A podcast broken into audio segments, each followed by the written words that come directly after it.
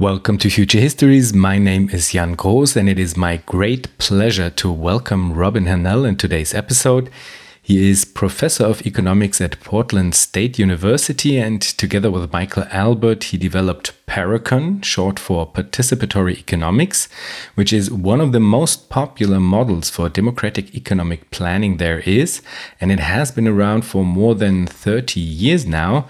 I really wanted to cover Parecon as thoroughly as possible, leading to more than four hours of material, of which you will hear roughly the first half in this episode. The second part will be released in two weeks. And just to give you some orientation, we begin by going through the model bit by bit. And I kind of spared my critical questions for after the model has been laid out in full. This conversation is part of a small series in which I cover some of the classical models of democratic economic planning by talking to their creators. I already did an interview with David Laibman on multi level democratic iterative coordination in episode 19 of season 2. And soon there will be a double episode with Pat Devine as well. Since all of these episodes are in English and since there are quite a couple of other Future Histories episodes in English by now. We created an English episode only feed that you can subscribe to.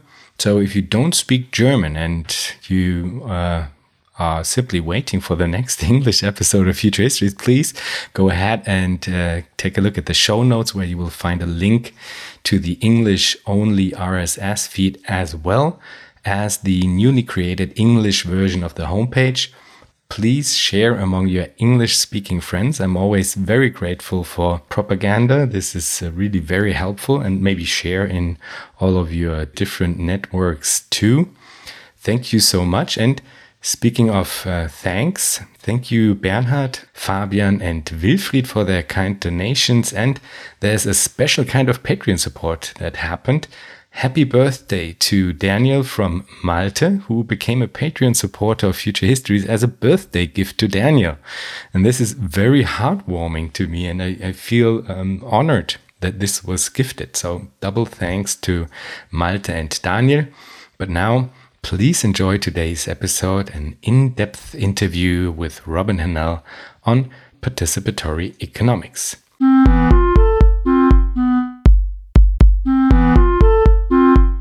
Welcome, Robin. Good to be with you. It's a pleasure. We will hopefully get into quite some detail about Parecon today, but let's start with an overview and broad definition. What is Parecon? It's an attempt to say something concrete about what it is that we think that socialists um, should be proposing as the kind of economic system in the tw- that we want to replace capitalism with in the 21st century. In the light of all of the experiences um, with different attempts to to create a socialist economy in the 20th century, what lessons have we learned, and what should we now be proposing? It's it's it's our proposal of what we leftists who want to replace capitalism with a far better economic system, a kind of socialism that's that's very democratic and that encourages popular participation. Um, and the, the other thing is that we, we thought that for too long, anti capitalists have just been very vague about you know what it is they want. Um, in light of the Soviet experience in the Eastern European countries and Cuba, you know, in, in light of all that, we felt like reasonable people would expect you have to say something a little more concrete than just your values and your wishes for how the economy should work. Um, so we thought, well, let's let's begin that process by being making some very very concrete proposals about how all the different kinds of decisions that have to be made, how they might best be made, and then we can all talk about it. So that was the motivation, that was the purpose um, for putting something out there and then we had to discuss what label to put on it and we ended up with well let's call it a participatory economy.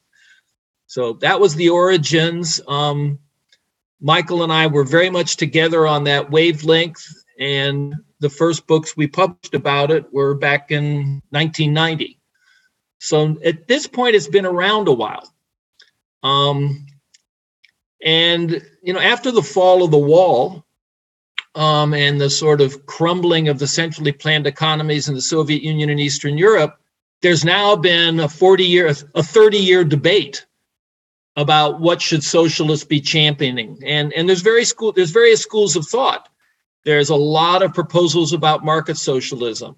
Um, there's basically proposals about taking social democratic capitalism as far as you can take it. I would call that's Alec Nove. Um, and then there are other people who have continued to say, no, we want a lot more planning than that. Market socialism isn't really what we socialists should be championing in the future. Um, we really need to talk seriously about planning and different forms of planning. So this proposal is one of the proposals that's out there that sort of fits into that 30 year debate. And in, in, that context, it's been argued about, you know, in various journals and at various conferences over the past 30 years. And there are some basic principles that inform PARECON, and these are, in short, self governance through democratic councils of workers and consumers and their respective federations. That's the first one. The second one would be jobs balanced for empowerment, desirability, and caring labor. The third one would be remuneration according to sacrifice or effort as judged by co-workers. And the fourth one would be economic coordination through a participatory planning procedure. I would very much like to go through all of them. Let's start with self-governance. How would democratic self-governance be achieved in PARECON? You did a brilliant job of summarizing the major features of the proposal, so I don't have to. Thank you. First, we want we we we've argued that it's very clear that it's very important to think very hard about exactly what you think economic democracy means. Um, and there's two different views about what economic democracy means that are really dominant. One is, well, it's like politics. I mean, democratic politics is everybody gets a vote you know everybody gets a vote and everybody gets the same vote. How else can you do this? In economics there's also this concept that's been around for a long time that right wingers like milton friedman called economic freedom. And that is well i should be free to do with my person and property whatever i want. And we want a system that allows people to do that. And so we have begun that we we try to begin the discussion by pointing out that both of these approaches to what economic democracy or economic freedom means, they don't apply in most situations. Because, particularly when economic decisions are made, what will happen is any economic decision you look at will affect some people more than other people. So, one person, one vote works as a notion of economic democracy in those cases where everybody is affected more or less equally by the decision. And economic freedom works for decisions that really only affect me. I mean, what, what color underwear should I put on today?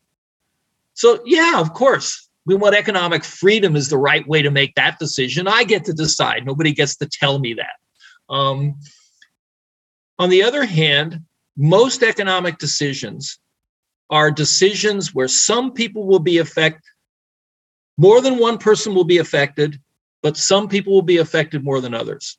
So we have begun by saying let's let's be clear what the goal is here. The goal is we want to design procedures for making economic decisions so that people would approximately have influence over a decision to the degree that they are affected. And that's sort of that's our starting point in terms of how we go about thinking about what a democratic economy means. And we call that self management. We define self management as decision making input over things to the degree that you're affected. And in some cases, that means I'll have more decision making authority or input than, than somebody else does. And in some cases, it'll mean I have some input, but I don't have as much input as other people. And in the particular context of workplaces, what a workplace produces and what technologies they use and how they go about organizing their work process clearly those decisions affect people in what we propose to be a workers' council far more than they affect all sorts of other people. But it's not that their decisions clearly affect other people as well. What they decide to produce is going to affect consumers. And if they use these inputs rather than those inputs, it means, well, if they use particular parts of land, you know, part of if they use if they use a piece of land, that means somebody else can't use it. So we start with that. We start with that. Um, you mentioned that we also start with sort of a, a position about, well, what would be a fair way to distribute the burdens and benefits of economic activity? And this is something that's hotly contested by socialists and has been for, you know, since socialism first became some sort of an ideology and a movement. What is a fair dis, you know, how should workers be rewarded? On what basis should people be rewarded? And we've argued that when you go through all of that and you think it through clearly, that a desirable economy would be one in which Workers are rewarded according to the sacrifices they make when they work. We've also used the word effort. Sometimes some people, I mean, I know there are times when I'm working harder. I know when there are times when I'm working less hard. And those who work harder probably deserve more compensation.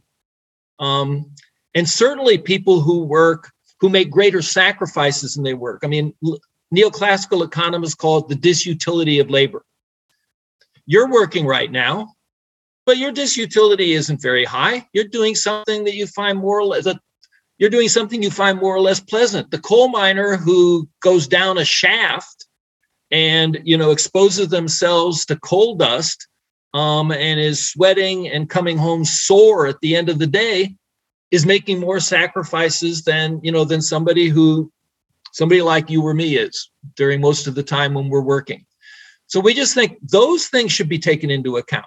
Those are legitimate reasons for why somebody should be comp- some people should sometimes be compensated by more than others. Now, how you go about doing that. So how you go about arranging for economic decisions to be made according to this principle or goal of of, of self-management and how it is that you arrange for people to be compensated according to their sacrifice. Well, but at least we understand what we're trying to accomplish. And, and, and we were very self conscious from the very beginning in coming up with proposals for how you would actually achieve those goals. Now, one thing I'll be very honest about, we did not think about very much back in 1990 was environmental sustainability. Um, so I will plead guilty as long as most of my socialist comrades of my age are willing to plead guilty along with me because we really should. Um, leftists and socialists, I believe, were Johnny come latelys to environmental awareness. We were just so concerned with all sorts of other things we cared about. Oh, economic self management and economic justice that we sort of took environmental things for granted and in many ways we're just like everybody else in terms of being woefully unwoke on the subject of what was happening with the environment. Um, but one of the things i'm really proud of is and and this was i, I will give my my wife credit for this. Um, my wife is an environmental economist and she brought her leftist husband to awareness about just how negligent me and my fellow comrades were in our thinking about environmental issues. And now I have become, as a professional economist, I teach political economy, I teach economic theory, but for more than 20 years, I've also taught environmental economics. I can almost prove my point about negligence on the left. So I taught in an economics department at American University, known as sort of a heterodox school of economics a PhD program that studied political economy as, reg, as, as, as well as mainstream economics. We didn't have a professor, you know, who was a specialist in environmental economics for the first 15 years I taught in that program. And I became an environmental economist because somebody had raised their hand and say, who's going to teach the environmental economics class? And I said, you know, okay, so I'll do that. So that's how I became somebody who actually learned enough about environmental economics to realize that you have clearly in the year 2020, clearly any economy to be desirable has to be an economy that's designed in ways that is going to help us protect and preserve the natural environment um, far better than any economic system that people have used up until now. So I very self-consciously now add the goal of environmental sustainability, you know, to economic democracy and economic justice. And we will get uh, to the mechanisms that have been incorporated into PARECON in order to address the, this question. Before we go there, maybe you could like guide the audience through this basic setup okay. of institutions so, within so this is sort of a thumbnail sketch of what the major features of a participatory economy are. Um, we propose that that we, the first is workers councils. So we don't have private corporations. Um, Workplaces are governed by a workers' council where every worker has one vote. And we can go back to our suggestions or proposals for how it is that workers' councils might want to proceed in their own process of self governance. Um, but we have workers' councils. We also have proposed that consumers, instead of that consumers be organized into what we call neighborhood consumer councils, because we want to enfranchise consumers in our planning processes. And if they act as individuals, it's very difficult for us to incorporate them into planning procedures. But if we simply say that we organize cons- neighborhood consumption councils where we're talking about maybe 5,000 or 6,000 families that are living in a neighborhood. So these are geographically defined neighborhoods. And we just want the size of the council to be such that you could reasonably participate, you know, by going to meetings, you know, in your neighborhood consumption council. So that's another sort of major institutional proposal that we have. Um, it's a way we think it's important to enfranchise consumers in planning procedures along with workers in their workplace. What's probably most innovative about our proposal, I believe, is that there's two different ways that people have thought you could integrate the interrelated activities of hundreds of thousands of workers' councils and hundreds of thousands of consumer councils. And one would be simply through the market. Because consumers have to buy what workers consumers have to get what workers councils are producing and different workers councils have to receive inputs so there is a you have to coordinate all this and the two ways that the dominant thinking about how to coordinate all this is well, you either have to coordinate it through market exchanges, or you're going to need some sort of central agency that gathers all the information and then puts together a coherent plan for how all this could work out. And what we have said is both of those are a disaster, that we now can foreseeably predict sort of some ob, at least with the i mean hindsight's perfect but we have the 20th century of hindsight to see what happened when socialists tried to somehow have a central planning agency you know be in charge of this coordinating process. And it's not a good outcome. And then the question is but is there an alternative? And our answer was you know, there is an alternative. And what's I think particularly interesting about it is I think the alternative is exactly what early socialists always thought would go on if you go back to the late 1900s and early 20th century. What they always thought was well, these workers' councils, of course, they have their activities are interrelated. They're going to have to plan together how that interrelation works out. And so we we we very self-consciously tried to design procedures that would essentially take that view of what it is we're attempting to do. Is there some way that we could have workers' councils proposing what they want to do, consumer councils saying this is what we want to consume?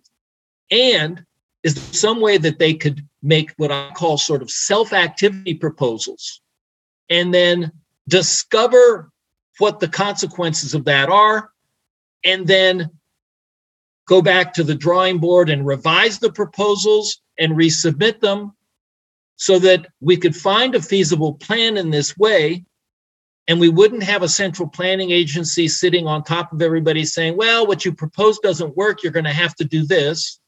Um, and we wouldn't be using we wouldn't have market forces you know driving the outcome um, is there really any reason that we couldn't do things that way? So we've worked on it sort of theoretically and now we've worked on it with sort of computer simulations to see whether something that we can prove under certain assumptions would reach a feasible and desirable and efficient plan under this is what economists do. We say well if you make certain assumptions about preferences people have if you make certain assumptions about technologies that that that producers have then under those assumptions you can prove that some procedure will reach a particular outcome and way back in 1990, we essentially said under far less rigorous assumptions than you need to prove that a market capitalist economy will reach an efficient outcome. We can say this process, which we think was what early socialists and most people drawn to socialism always wanted instead. This process will work out. This process could, it works in theory. Um, now, that left the issue of, but is it practical? And we'll come back to this, but I mean, here to, to, to put the issue very, very bluntly. Well, so in theory, if we still have, if, if we allow the, the workers and the consumer neighborhood consumer councils to keep making proposals and revising their proposals enough times, in theory, we'll come to a feasible plan that we can start the year with. Um, but what if it takes 1,000 revisions? well, then it becomes a practical impossibility. So that that question was left aside until I mean the best way to answer it is to convince some country they want to try it. But until that happens, then the only answer is you try and do some computer simulations to see what happens. And we now basically have done that and we have some I think some pretty interesting, you know, at least preliminary reporting that we can do on that subject. Besides the workers' councils that are self managed, the consumer councils that are also sort of self-governing and participate in the planning procedure our specific proposal for how it is that annual participatory planning can substitute for a central planning board and markets as a way to come up with a plan. I think that's the the the, the sort of unique and a un, it is unique and i think it's a very central part of what our overall proposal is. And maybe just for the audience in order to to give some orientation the mechanism that is an essential part of, of this participatory planning procedure that will take up all of this information and uh, process it in a way in, in order to provide some first estimates on how uh, to proceed. This institution is called the IFB, the um, iteration facilitation board, isn't it? Yes. Um, you know, when when you're creating things and you have to put names on them, you some choices are felicitous and some are less so. And Michael Albert and I, I remember we we talked for, I mean, we we had long conversations about what name do we want to give to this system or proposal. And I mean, I remember one of the early ones we thought of was decentralized socialist planning. And I'm the economist and, and Michael's the political activist. So that that appealed to me.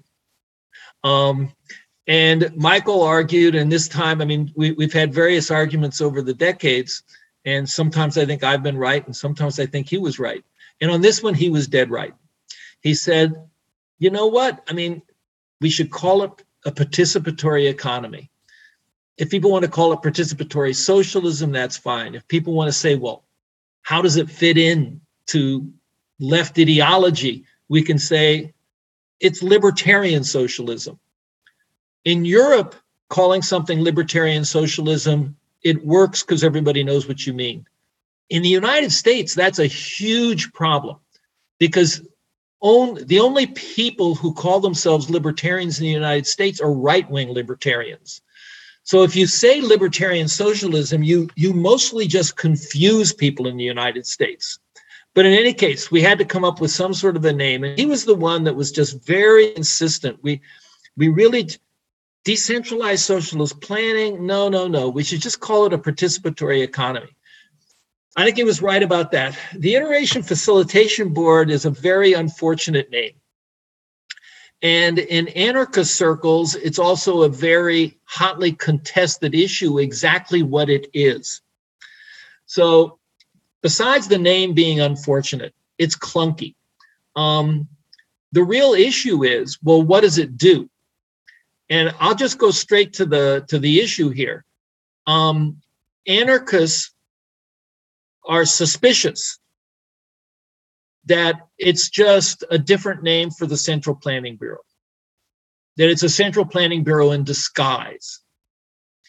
Um, you told us you didn't have a Central Planning Bureau. You told us that this was an alternative to central planning, but you really just sort of hoodwinked us. You gave it a different name, but it really is doing what central planning bureaus do.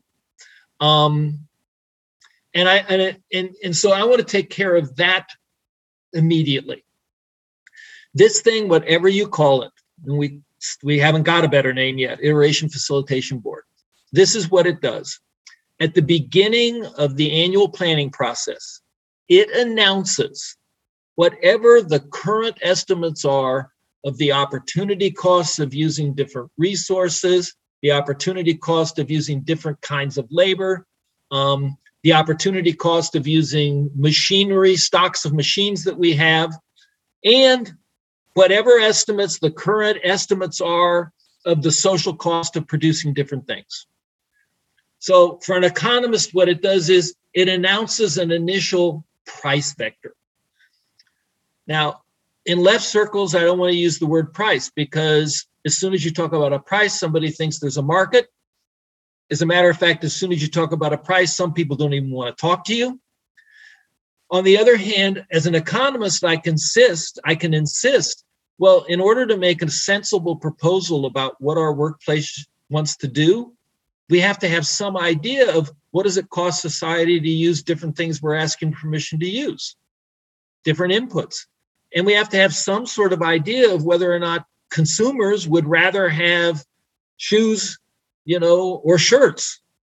So you have to, you can't make a sensible proposal without some sort of information along those lines. So this is what the, the iteration facilitation board does in our annual planning process.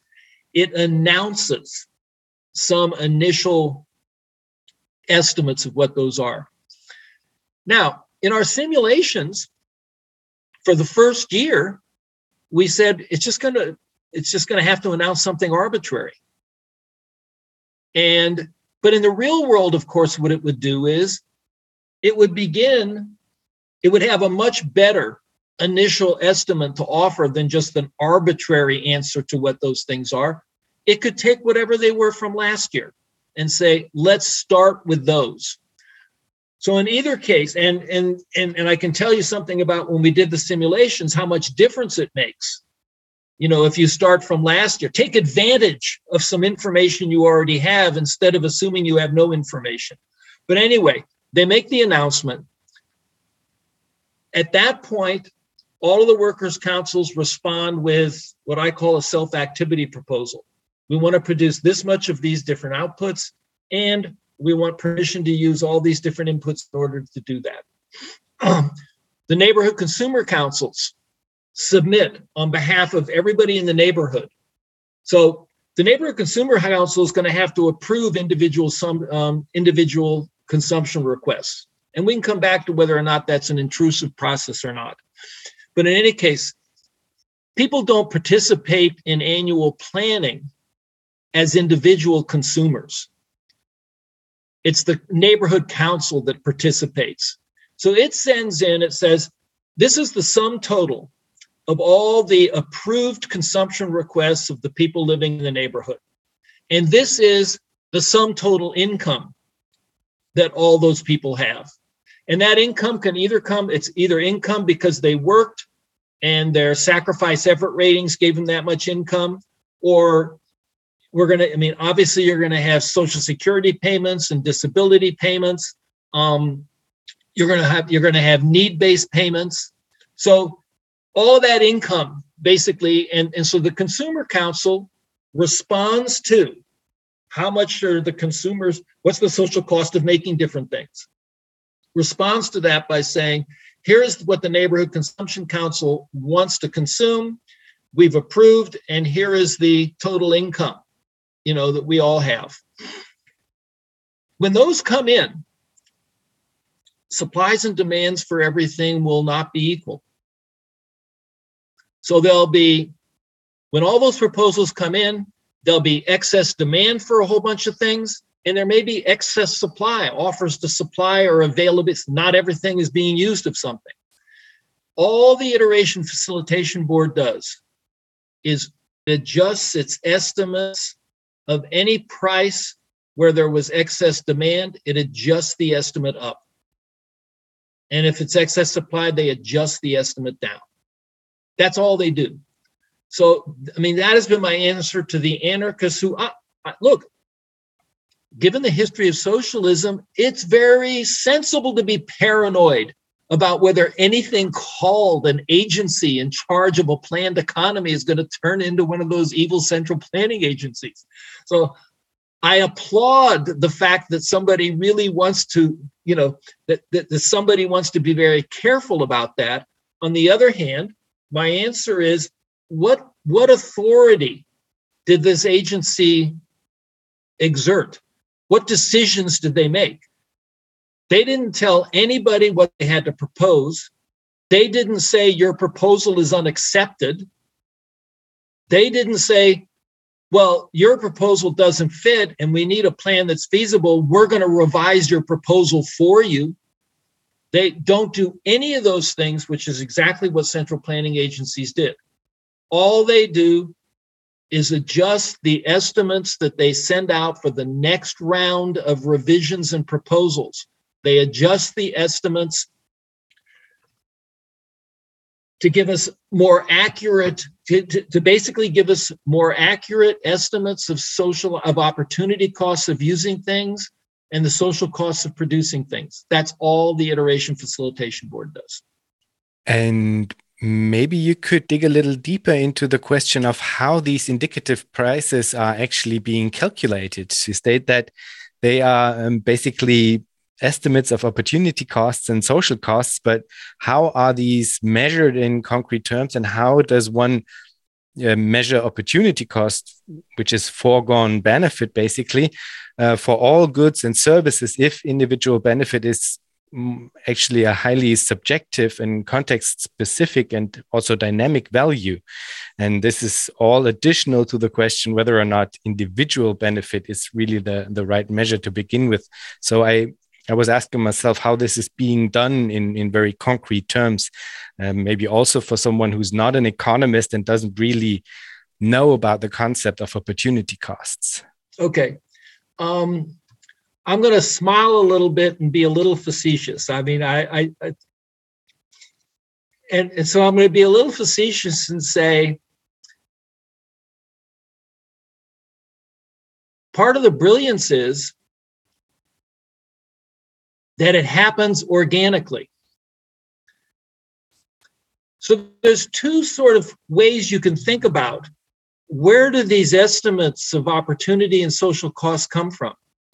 And one way of thinking about it, which is the common sense way to think about it, and it's the way most people do think about it, and I think it's the way that most people approaching socialism have always thought about it, is well, somebody would have to sit down and sort of try and calculate that and take all sorts of factors into account as part of their calculation. Um, and that's not what that's not how it happens at all. That's not how it happens at all. Instead, I told you that the initial estimates can be arbitrary. And then I said, we start with initial estimates. The workers' councils and the consumer councils respond. That gives us some excess demands and excess supplies that tell us the plan isn't feasible yet. We know to make the plan feasible, the way to do it is to increase the estimate of things that are in excess demand and to decrease the estimate of the things that are in excess supply. An agency does that, but it's a mechanical thing. It's not sitting down and trying to actually do some study that leads to the answer. Now, and the other reason I'm going to smile and claim there's a certain genius at work here was is well, but what we proved, and all the economists have had to acknowledge, is that, yeah, you did prove this, is that under standard assumptions about what people's preferences are like, and standard assumptions about what technologies are like, the kinds of standard assumptions every economic theorist has to make in order to do any theoretical study of what would happen in case. Under standard assumptions, actually more lax and rest- there's some assumptions we don't even have to make that are made to sort of do this kind of analysis for a market system. That this process will lead to two outcomes. The first outcome is, and this is the one that I would think we're more, you know, is more important to us is the first outcome is it'll lead to a, feasible plan where everything that somebody's counting on, I'm I've been authorized to do this but that means I have to be, I'm also authorized to receive this in order to do it. That everybody will be able to actually carry out the last thing that was approved that, that, that they proposed. Um, that's the first thing. We've we've demonstrated that you'll get to a feasible plan. We've also demonstrated that the plan will be efficient. You won't be misusing resources. You won't be using a resource to do something where you're producing something less valuable, whereas if you'd used it for something else, it would have produced something that was more valuable. More valuable to whom? More valuable to consumers, given it, given what it is they're telling you they want and they don't want. Um, the third thing is that your final estimates of these opportunity and social costs will be as accurate as any estimates of, for, of, of social, opportunity, social opportunity and social cost you can expect. So it's not that non economists approach this in a very sensible, straightforward way. Well, you're saying that we you're saying that we need to know the opportunity cost of using a piece of land. That's probably a hard thing to figure out what that would be. And if somebody were sitting down and trying to calculate it and try, it would be hard. Basically, it would be impossible. But that doesn't mean that certain procedures will not generate that information. And that's what's happening. It's not that somebody's calculating it, it's that that it's that that answer is being generated. And it's generated by the process I've described as the annual participatory planning process. And at some point, there will be a situation where all of the um, councils will have to decide upon whether or not the different uh, proposals are being accepted or not. So maybe let's move a step further within the planning process so the audience can kind of understand the different steps. So we reach the point where there will be a feasible plan, as you call it. So uh, how how are the next procedural steps then? Yes, if there isn't a central planning agency that says no, well then who says no if a worker council proposes to do something? They're the only ones allowed to make proposals, and nobody gets to revise their proposals other than them. So, what's going to prevent a worker council from doing something that really isn't fair to the rest of us? And what's going to prevent a consumer council for doing something that isn't fair to the rest of us? Let's first figure out well, what would it mean to do something that isn't fair to the rest of us? For a worker council, what it comes down to is you're making a proposal to produce certain outputs, but you're also proposing that you be allowed to use certain inputs. Well, those inputs have a cost to society because if you use them, somebody else can't. And those outputs are presumably for some other worker council that finds them more or less valuable, or for, cons- for consumers who find them more or less valuable. So there's sort of a the social benefits of all the outputs that you have proposed, and there's the social cost of all the inputs that you've proposed. An irresponsible proposal, I'm, I'm going to call it socially irresponsible. It would so it would be socially irresponsible for a worker council to make a proposal where the social benefits of their outputs aren't at least as large as the social cost of their inputs. Because if they do that, the rest of us are going to be worse off if they go ahead and do what they did, uh, what they're proposing. What would it mean for a consumer council to be irresponsible? So for a workers' council, the real issue is are you going to contribute more to social benefits than you do to social costs? And and and, and let me before I move on, let me point out as long as you're not, as long as you the social benefits of your proposal are at least as large as the social costs, the rest of us are not any worse off if you go ahead and do it. You're not making any of the rest of us worse off. And so why would we care what you do? As long as you don't make me, as long as the rest of us are not made worse off, go ahead and do whatever the hell you want to. Now, the consumer councils. So the neighborhood consumer councils are saying, we want to consume all this stuff. Well, it costs society a lot to make all this stuff. Social responsibility for them amounts to comparing their aggregate income, that is, their right to consume socially costly goods and services, to the social cost of their consumption request. So, as long as the income, the sacrifices from work and the allowances and disability and all, as long as that is sufficient to pay for the social costs of a, cons- of a neighborhood consumption council request, well, then they're not asking for anything that's not fair for them to have. If they're asked, if, if it turns out the social cost of that neighborhood consumption council request is greater than their income is, then they're being greedy. And the rest of us have every right to say, no, you can't do that unless you can make some special argument about why it is this year. You know, you've got, there were a bunch of people who got sick and they had medical expenses. Of course, we're going to have medical expenses free anyway. But so there are special circumstances that might come in. So the, the basic point is there is an easy way for everybody to evaluate first their own proposal. When you make a proposal, presumably you'd like to know if it's socially responsible. So the only way you know that is to look and see is our social benefit to social cost ratio at least one, if not higher. And then you'd like to know if your consumption proposal is is is socially responsible. And that basically comes down to is the social cost of what you're asking to consume you know, greater than what your income and your fair income based on sort of efforts and needs and things and various things that we've worked out. So you want to know that about your own proposals, but there's a way to do it. We've got these estimates of social costs and opportunity costs that allow the proposers to figure out whether their own proposal is socially responsible. And importantly, it lets all the other councils do the same, which is why you don't need central planners to say no.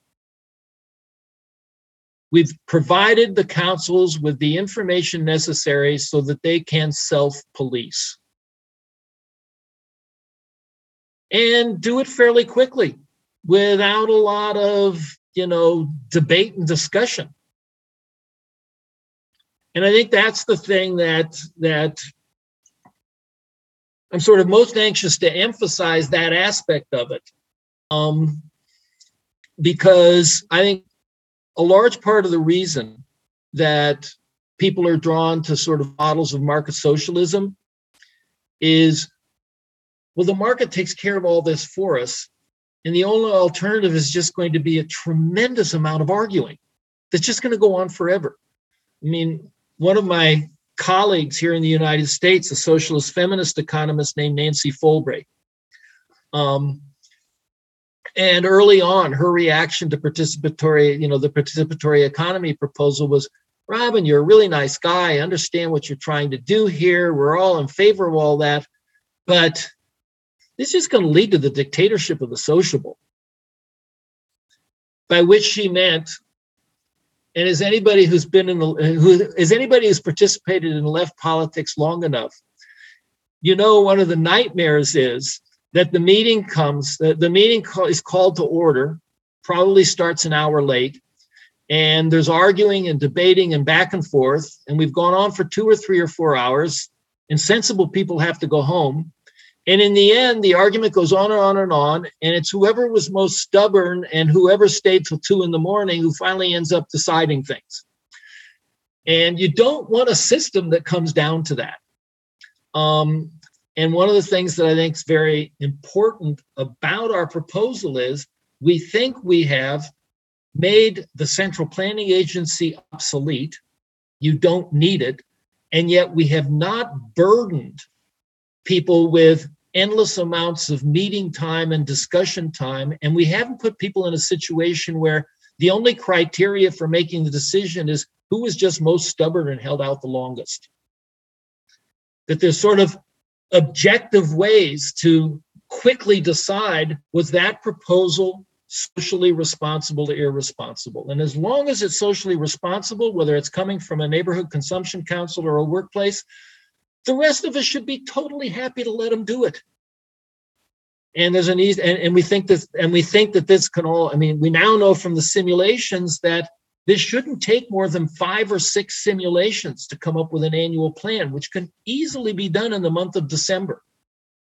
That's not to say that there won't be some special circumstances that need to have further discussion. And we can talk about that. But unless you can take care of the bulk of the decisions in a way that doesn't require, you know, a long trial of some sort or a, or you know a tremendously long and and, and you know long set of meetings um, as long as you're only using those procedures for a very small number of cases that really are special circumstances and deserve special attention we think then it's not a practical impossibility. Maybe as a quick follow-up question. So I, I, absolutely understand that you have this um, notion of let's call it parametric coordination that makes all of these processes very much easier as you just stated.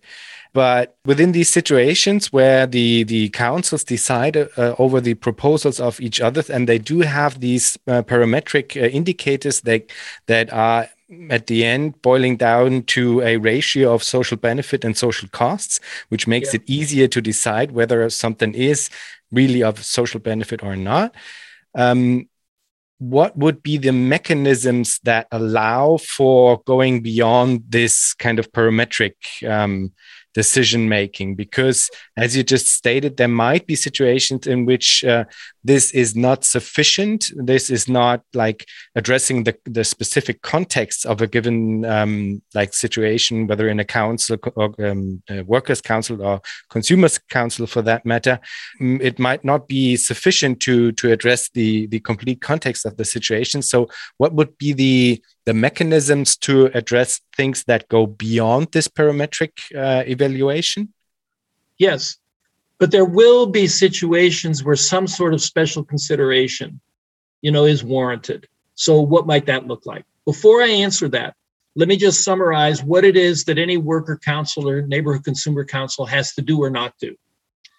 It has to make its own initial proposal it has to revise that proposal, its own proposal. Um, and it has to revise that proposal maybe five or six times. Um, it also has to vote thumbs up or thumbs down on all the other proposals. Now, ordinarily, thumbs up or thumbs down is just if the other proposal didn't have a social benefit to social cost ratio that was at least one, our vote is thumbs down. So it doesn't take a big thinking process. So that's all that any worker council or consumer council has to do for itself and its own proposals. And it's when they're voting thumbs up or thumbs down that they're doing what a central planning agency would do in a different kind of economy. Okay. But it's it's not right. It, it, it does it shouldn't take any time. Now, what about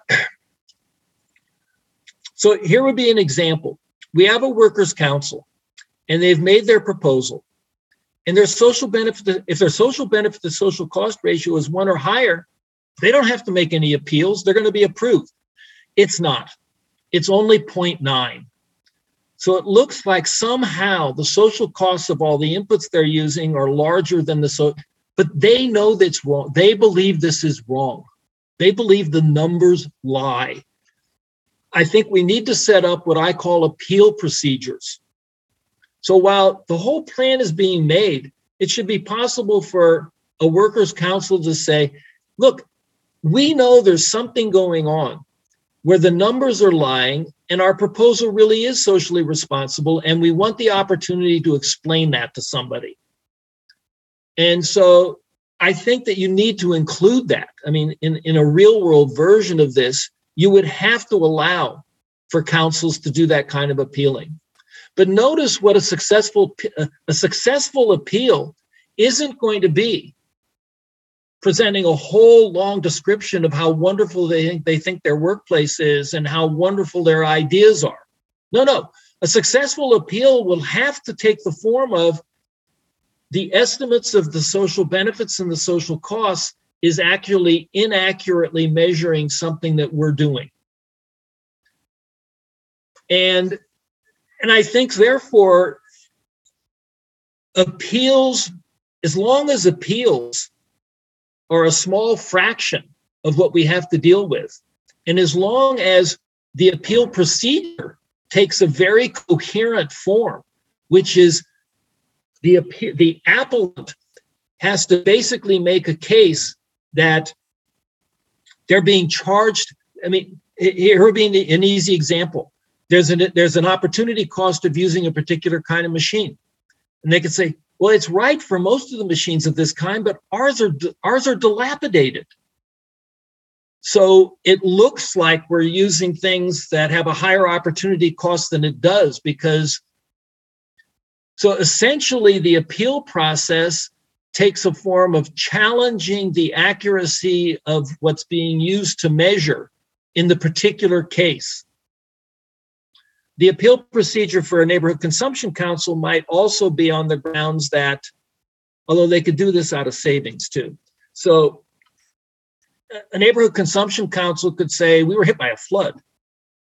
And, you know, sure, we could go ahead and say we need a lot of stuff for repairs, and it comes out of our income and we can even go ahead and be approved to borrow, but we really shouldn't even be charged for this. I mean, we are victims of a disaster, and therefore there needs to be an exception in our case of what it is that we're asking for, and we shouldn't have to pay for all of that out of our entire income. I mean, you could handle that through disaster relief programs too. But something that's not a, a disaster relief program magnitude that might not qualify for it still is something that a neighborhood consumption council could appeal. I think for me, for me, the trick is design a procedure where it's only a tiny fraction of cases where you would need appeals, and then make sure that the appeal process is one where the appeal process has some grounds for adjudication that are sort of rational and make sense. So we do have a feasible plan right now. This plan has been approved by all of the different councils, consumer councils and worker councils. So maybe as an addition that uh, the audience uh, has not yet uh, have as an information the information that the different consumer and uh, producer councils have provided into the process this information is aggregated information. It's not detailed information. It's not that every consumer council has proposed every detail of each good and and uh, provided this information for the process, but it's aggregated information. So we are now within our imaginary planning process at the point where we have a feasible plan. It has been approved, but the plan entails more or less broad informations about what has to be produced how, what are the next steps? How is this aggregated information uh, transformed into detailed products by the worker councils? So on January 1st, we have a feasible, efficient annual production plan. But as but there's two problems. There's still two problems. One is that plan says the categories are going to be categories such as women's dress shoes.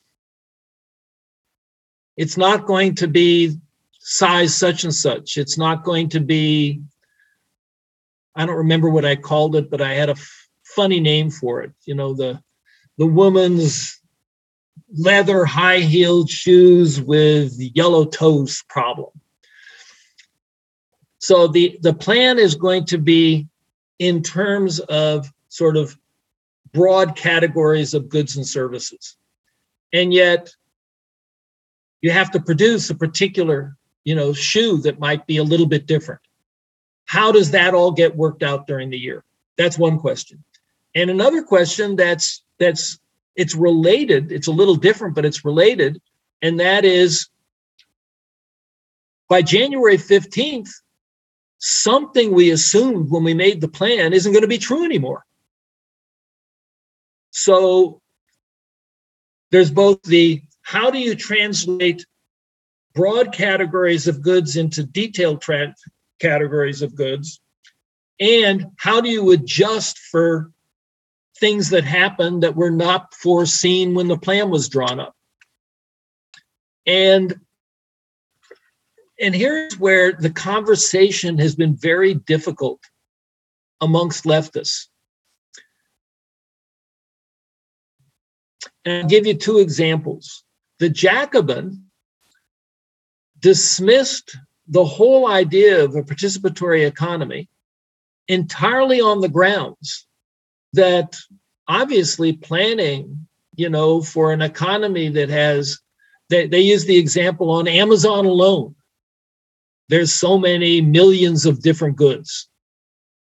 So how could you ever plan for how much of those millions of goods? And that's just Amazon alone. Um, David Schweickart, who is a proponent of market socialism, where he says, well, markets can handle this, but you can't. Um, basically said, well, the whole thing is very interesting, this idea of a participatory economy, but it's just nonsense on stilts because it can't handle this. It's been 30 years now since there were any planned economies. Now, there is still a planned economy in Cuba, and I don't know what they have in North Korea, but I, I think it's a planned economy. So, but nobody knows anything about them anymore. So, in popular consciousness, there's no memory anymore, apparently, that, you know, the Soviet economy did actually manage, you know, to plod along for you know going on 50 years in the Eastern Europe. And as, as anybody should now realize, I'm not a proponent of that system. But the whole notion that comprehensive planning is just a practical impossibility is belied by the fact that, well, it obviously wasn't a practical impossibility. It might have been a very undesirable way to do things, but it wasn't a practical impossibility. There must be some way to translate you know, from broader categories to more refined categories. And there must be some way to make adjustments during the year because there were a whole bunch of economies that managed to do that for, for decades and decades. Not to say they did it well. And not to say that it wasn't, and that some of the sort of obvious problems that those economies had, which, I mean, the, the major problem that the centrally planned economies was that I mean, one major problem was they really disenfranchised consumers. So everybody's aware that, oh, yeah, I mean, in the Soviet Union, you know, you could get shoes, but everybody's shoes all look the same. Well, by the end of the Soviet Union, that wasn't really true. On the other hand, the variety that capitalist and market systems have to offer, uh, I don't think that variety was ever offered by any centrally planned economy. So it's a reasonable idea that maybe it maybe planned economies are not as as nimble in these regards. But that's what it comes down to. It's not like it's a practical impossibility. We know that's the case. Um, well, here's how you would translate. So you have a plan, you're, you're, you're a workers' council and you're making shoes. And you have a plan that's approved to you, you know, that's been approved for you to make certain amounts of shoes, you know, for adult women. And you go ahead and make them. And they get shipped to the distribution centers and people start picking them up. And it turns out that the red ones are going like hotcakes and the yellow ones are just sitting on the shelf. Well, you do just exactly what any capitalist shoemaking business does. You know, you shift over and you start making more of the red ones and you make fewer of the yellow ones. So, in terms of detail, it works out in a planned economy just the way it, it, there's no reason it can't work out in a planned economy that is sensitive to what the consumers want. Now i mean this is an interesting question and and and i do think that one of the things that capital capitalism has done has disempowered consumers um, relative to producers in all sorts of know all sorts of important ways so what it's going to come down to is so I'm shipping shoes, but the shoes I'm shipping aren't being picked up. What if I don't change? What if I don't? What if I continue to ship the yellow shoes when the red ones are going like hotcakes? Well, then the issue is well, do I get credit for that? And another issue is, and this is this, this is sort of relevant to sort of empowering consumers. One of the problems consumers face in market systems is you didn't get something that you thought you were getting. Now, of course, every capitalist business mouths the slogan, the consumer is always right. But it's totally insincere.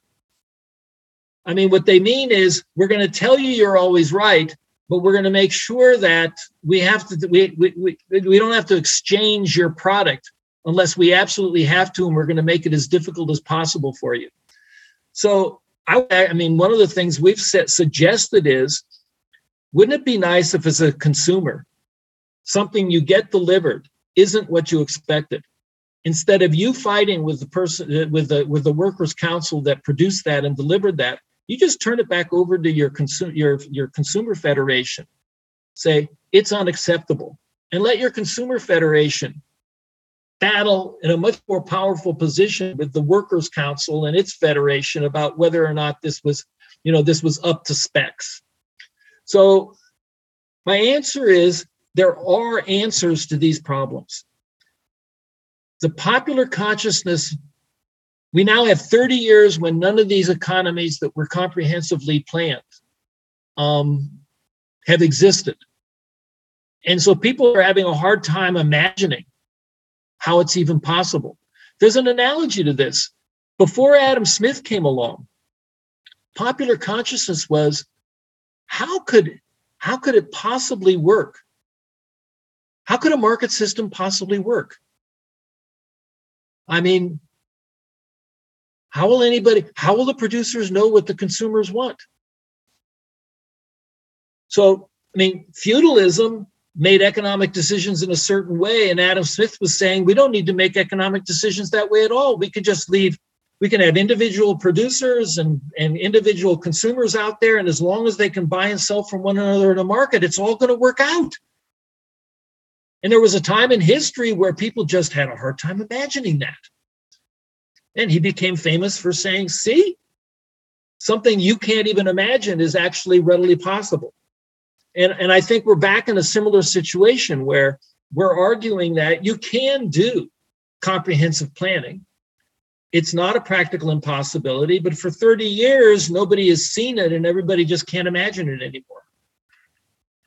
But I think we've got perfectly sensible answers for how you how the more broad categories get translated into in, into more refined categories.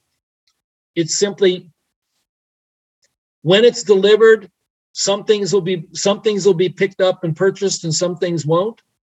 And you do sensible adjustments when that turns out to be the case. That means you're going to have to order more red dye and less yellow dye. And then that's an adjustment that's going to have to be made too. My answer to the doubting Thomases is that's not rocket science. Do you really want to argue about that?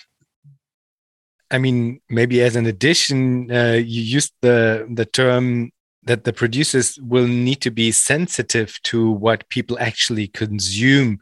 One might add that, I mean, there are sensors proliferating throughout the world today, and we have digital uh, technologies, information and communication technologies that are very much uh, able to sense much more than was able before. So this might also be an, a factor that that comes that, into play. That's something that is out there in popular consciousness, and I think it's good, which is that technologies have changed a lot in terms of just supply supply side management technologies have changed a lot and the ability i mean I buy all my books on. I, I, probably shouldn't admit to this because I'm obviously not supporting my local leftist bookstore. Um, but when I can buy, you know, a digital version of a book I want on Amazon and get it on my on my uh, my Kindle, you know, in literally five seconds. Um, yes, I do that. So there's been changes in technology that basically make all of this adjustment stuff a lot easier than it would have been 40 years ago. But I want to point out so I think that the things we're talking about in terms of how speedy and efficient can the detail and adjustment process be given today's technologies as compared to 40 years ago actually a lot better but I don't want to concede. I don't want to. I don't want to concede the point. We could have still had this kind of economy 40 years ago. It just wouldn't have been quite as quick and efficient about making the adjustments, but it would have been fine 40 years ago too. It wasn't like the we didn't have to wait for these new technologies. And there's a similar sort of the the, the socialist calculation debate um, had a similar issue, which was the original objection to you know socialist economies that came from the Austrians um, was, well, it's just too many equations. You could never solve all the, they were imagining central planning and they were saying there's no way you could possibly solve all those equations. And that's the beauty of the market system. You don't need a huge computer. And, you know, they were right that in 1900 or not when the debate was going on was like pre World War One and sort of post World War One. They were right that we didn't have, you know, powerful computers. And people like like Paul Cockshott and and, and Allin Cottrell, they've made the point, but now we do have these computers. So we could calculate a very, very detailed large central plan. And my answer is yes, we could now, and we couldn't then but we still don't want to, but for different reasons. Just because we can do it doesn't mean we want to do it. But in this case, yeah, of course we would want to use all that new technology to make the adjustment process. You want to adjust for details, you want to adjust for unseen events. And if we've got new technologies that would make all that easier and more efficient, of course that makes the whole thing work better. And we should be very happy about that.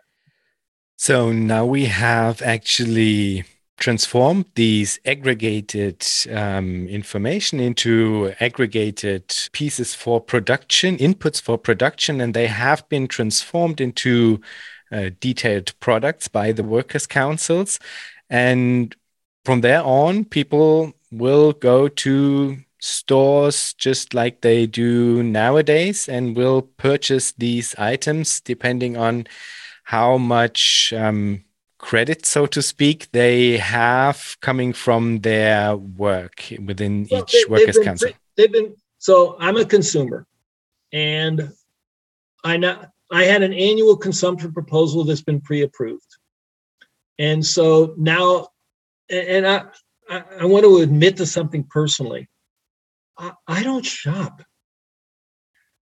There's only one thing I shop for. I'm the cook in my family. So I shop for, I go to food stores. So I shop in food stores, which is why I know how people shop. Because I, I don't, I don't, I don't think I've ever bought a piece of clothing I've ever worn. So I shop for books and I shop for food.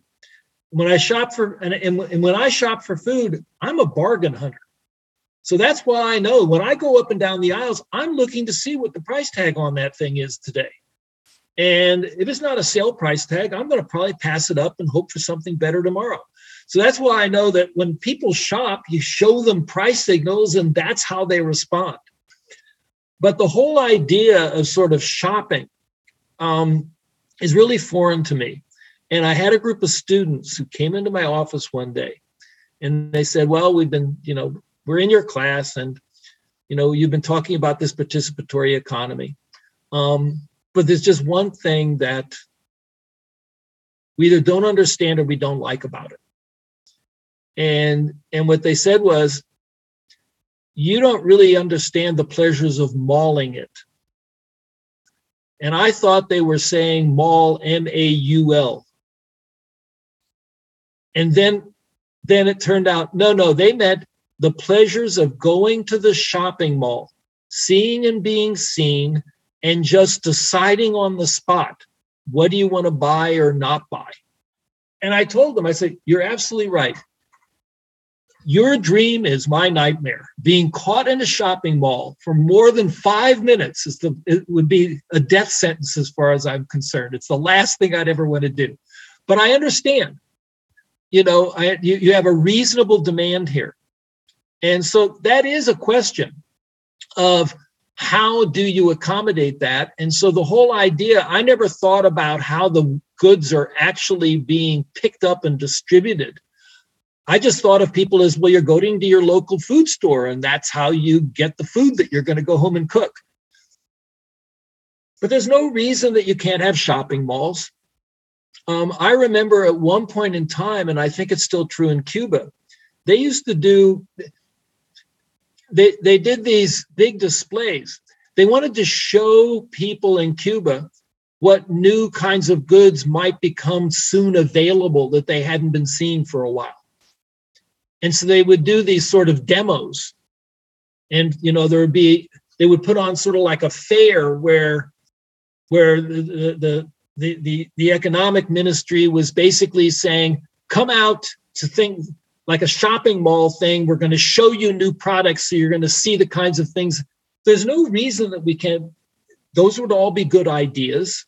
But essentially, my vision always was certain items would get distributed to distribute distribution centers, which really are only for one neighborhood. Other items is probably going to have to cover four or five neighborhoods, you know, the kinds of goods that get sent there to be distributed. But I always envision it as you're picking it up, you've got your swipe card. At some point along the line, your swipe card starts to tell you that you're actually picking up more of certain things than you know that you had ordered. Do you want to make an adjustment, or is this just something that you're going to make up for? That's where the new technology really is really should help in making the adjustments. Um, but that's the kind of process that, that that that I think, from the point of view of a non-shopper, that's about the best I can say. Yeah, and I'm, I think it's quite important for for many people that there is some form of flexibility still, and that you do not that you're not hold to buying exactly the things that you were thinking of at the beginning of the year. But this could be done in a in a fashion where I don't know if you if you achieve uh, an amount of like 80 to 90 percent uh, of things that you already knew that you will consume this is very good. And then if the rest uh, 10 or 20 percent of goods that you consume over the year are those that are being consumed in a more dynamic and flexible and spontaneous way then this is still an improvement i guess. So so this that, doesn't that, have that to be an either or situation I, I would concur. That that that's the way i think about it too there are two issues. I mean, one is easy to take care of. What if somebody during a year ends up consuming less than they were? I mean, the, the sum total social cost of what they consume is less what the, they're approved for. Well, that's easy. Then they just goes in it adds to their savings in the savings account. Now, what about somebody who ends up consuming more than they were approved for during the year? Well, in that case, they're basically borrowing. And at some point, I mean, I, I don't think you ever have to sit in judgment over us over if somebody wants to save, who the hell is ever going to say no? If somebody wants to borrow, and oh, but you're borrowing every year and you've been borrowing every year for 15 years, and it's kind of becoming clear that you aren't really planning or whether you're planning to pay it back or you're just you think you're planning to play it back, but it's becoming, you know, rather obvious to the rest of us that you can't. Somebody has to sit in judgment over this. I, one of my daughters works for credit unions and basically has one of her jobs is people taking out new car, you know, taking out car loans to buy new cars. And so she's constantly watching cases where, yeah, you thought you had a credible plan about your payments, but in fact you don't. So I think of it more as you're still going to have something like credit unions. And a credit union is going to have to sort of, they're going to have to monitor whether borrowing has become um, insincere. But there's total flexibility about saving and borrowing in terms of the grand sum total of what you're spending in a year being different from what you proposed. There's really no problem in handling that. The difficulty is for di- particular items. So if if certain things for for a certain item, the grand total amount of that, that consumers are, are, are taking off the shelves is greater than what was planned for, then we have a decision to make. Well, who's going to get it and who isn't? And there you there you would have a complicated. I mean, there I think you have a somewhat complicated issue well, I had it in my order. And so, should I have priority over somebody who didn't have it in their order? And there's another issue about, well, do we just also take care of this by adjusting the price? And in, in, in the latest book I wrote, I sort of discuss these very, what are the pros and cons of handling these situations, which will inevitably arise one way or another and and I think there are some pros and cons of handling it in one way or another, and and there are issues that will arise. I mean, I like from the tip of my head, I would say like you could easily reserve some item for a period of time, and if it's not consumed during this uh, time period, it will be free to consume for anybody else who who's interested in in the item. And then additionally, um, this question of pricing comes into play. But that's just a, a side note. There is a complementary aspect to this question of consumer flexibility, and that is the question of flexibility on the side of producers. Because another thing that the Austrians brought forward, and you mentioned them already in the context of the socialist calculation debate, another thing that the Austrians brought forward is this question of competition as a um, discovery mechanism and the question of uh, how does innovation come into being into the world into how is how is this idea of the new being handled within an economic system? So how would Parecon go about this this process of innovation? How is it being decided whether or not resources can be allocated sensibly into a direction which might not be like fully developed where the the odds are not clear whether or not something might succeed or not. So how, how is all of this um, being decided upon? Yeah. By the way, the I mean the two, the the whole Austrian school and the Austrian debate in the popular consciousness in the United States, it's quite different than in Europe. In Europe, you all know the Austrian school. You all know Van, von Mises. You all know Hayek. And then you know the names of a few other people who I don't. In the United States, the only name we know in this regard is somebody named Milton Friedman, who was not part of the Austrian school, but who, who sort of he took their arguments, dummied them down, um, also screwed them up to a great extent, and basically that became sort of what is popular consciousness about the impossibility of socialism being sensible to a US audience.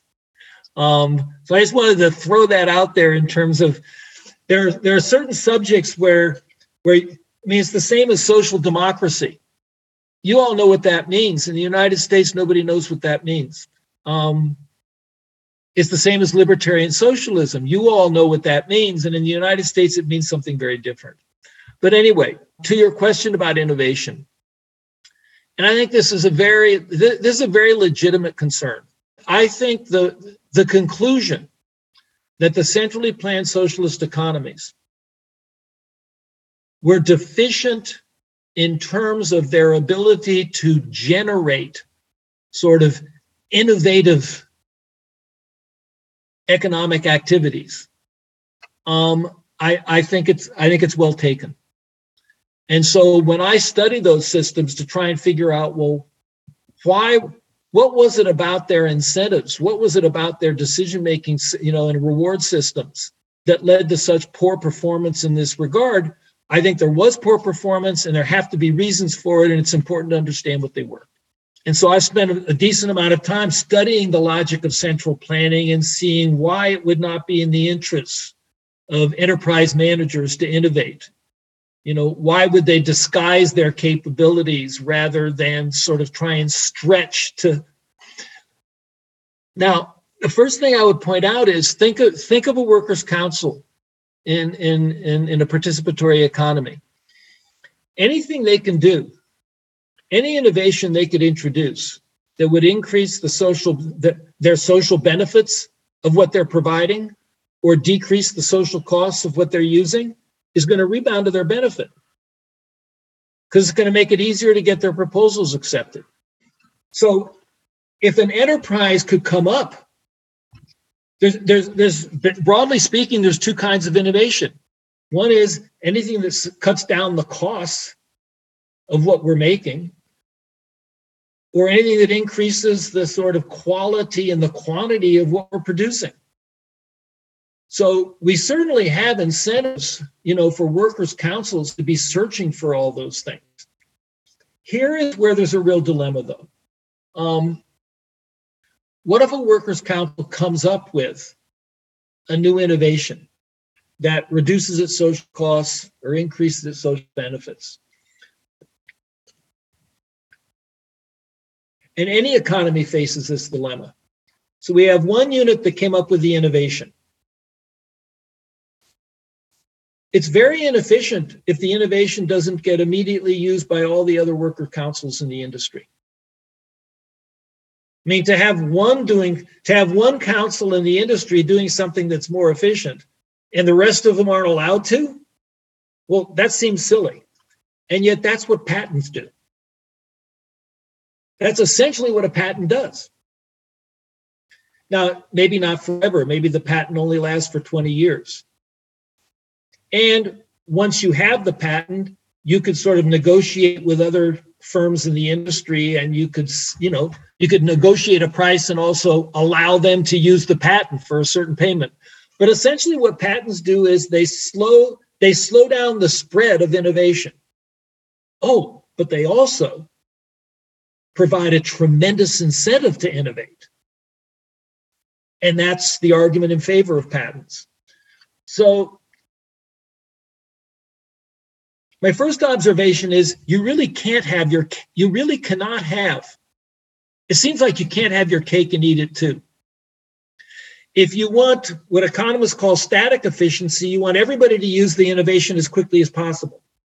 But if you want quote unquote dynamic efficiency, incentive to search for the innovation, then you have to prevent its spread. So it seems like there's a trade off between these two goals. Well, we've taken one extreme position on this, which is any innovation immediately becomes available to everybody else. So we're going to spread it immediately. Does that diminish the incentive for an enterprise for a workers council to look for innovations because they basically can't sort of hoard it? And I think maybe it does. I mean, I, I think I think we have to honestly say, well, okay, let's consider the consequence of immediately saying all innovations are open to anybody. Um, and then the question is, well, what can you do? And and my answer is there's still two things you can do. One is if you actually take a look at research, um, a lot of innovative research in, in the United States, it's sort of there's sort of a it's in the United States, there's sort of famous studies about innovation. And what they've discovered is the federal government of the United States has paid for so much more innovation than anybody realizes. Everybody thinks it's that creative entrepreneur out there who did the innovation. You'd be amazing how much your tax dollars paid for innovation. You'd be amazing at how much innovation your tax dollars paid in the US military you know, then beca- that became important innovation, you know, in, res- in throughout the economy. So there's another way to stimulate innovation, which is basically just to pay for it. You have so why shouldn't we have industry federations with very large research institutes attached and budgets? And why just have industry federations with that? a lot of the innovations have to do with new products from a consumer's point of view. Let's have the consumer federations also have very large research institutes that are associated with them. And then any research that those federations manage to come up with, innovations that they, well, then of course those fed, it immediately goes to all the enterprises in the federation, you know, because because that's that's who the members of the federation are. So that's one way. And the other way is, and I've, I've said this, I think it's an important, I think it would be very important for a participatory economy to keep very close tabs on whether they think that the economy is sort of lacking for innovation. And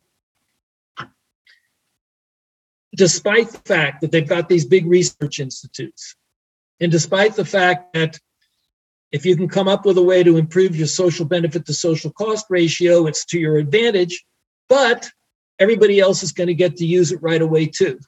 So if that proves to be a problem, is there something we could still do? And I think I think there is. You simply grant prizes for innovation to individual worker councils.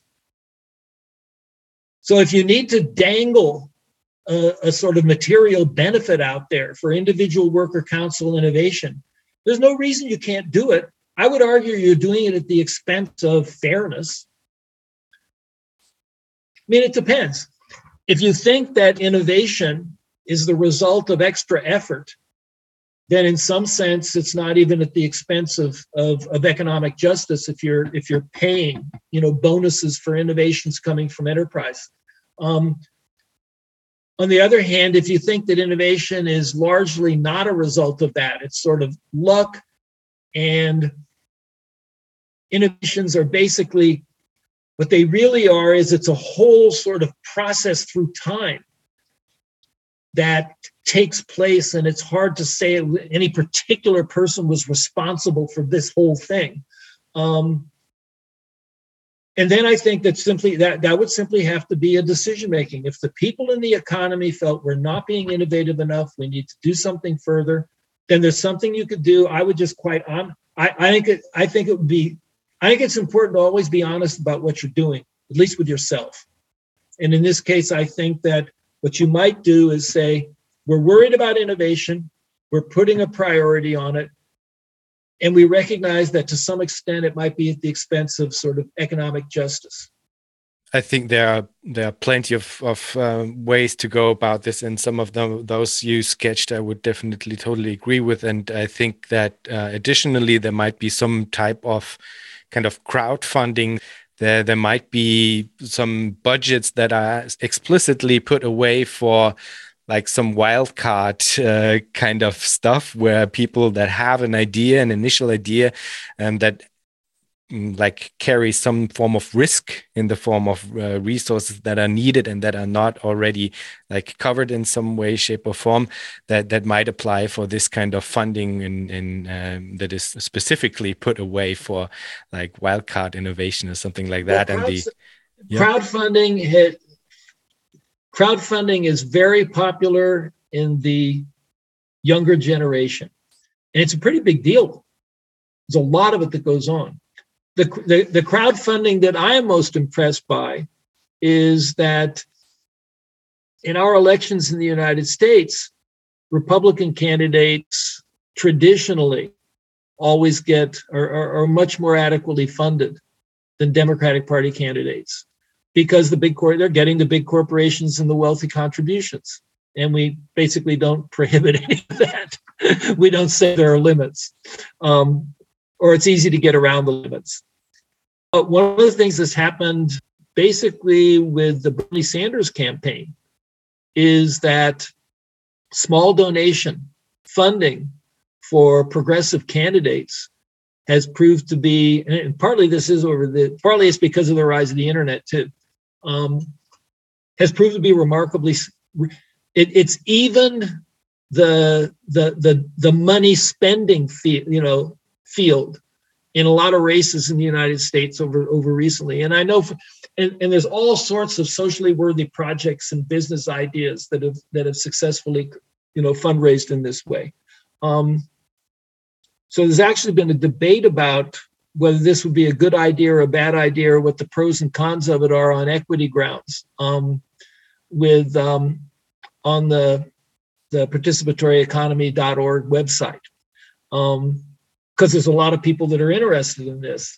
Sometimes crowdfunding basically allows the person who has donated to get a share of whatever comes out of it. So there's two kinds of crowdfunding. One is it's basically it's just a donation. And the other is no, you're actually buy in some sense you're buying into the business. And at some point, you would get some reward for having done that. And those are two very different things in terms of what the equity implications are. It could also be implemented on a structural level because when I was thinking about crowdfunding, it's not in the typical sense that you would have to take some of your money and put it into a crowdfunding um, a project or something like that. But it could be implemented in on a structural level where each and everybody gets like a certain amount uh, of tokens that you cannot spend for anything else that those oh, are associated with some form of um, you know fund for innovators who are kind of trying to to test out new ideas and stuff like that. So this would be a slightly different uh, type of scheme.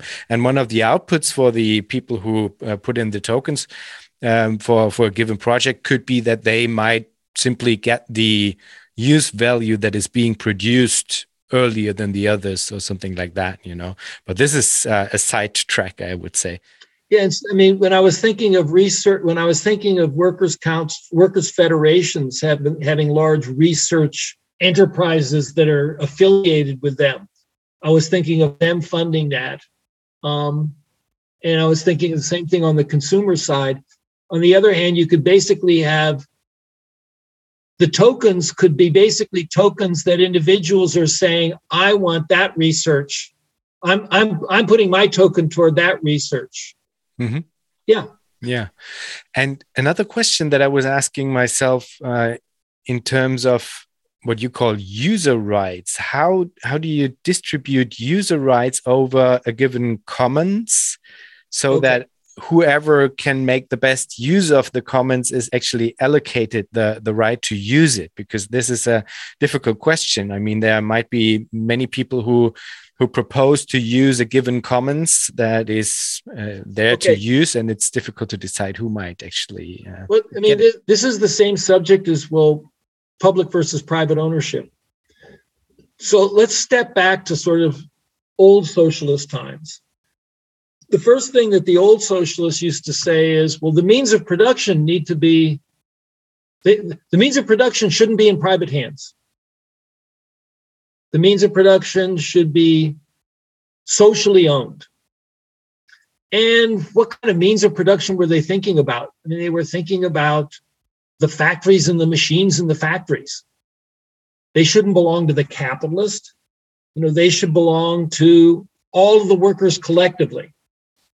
That means the economy still has to figure out how to assign a particular factory or a particular machine to be used by this group of workers or that group of workers. And that's what the plan supposedly does.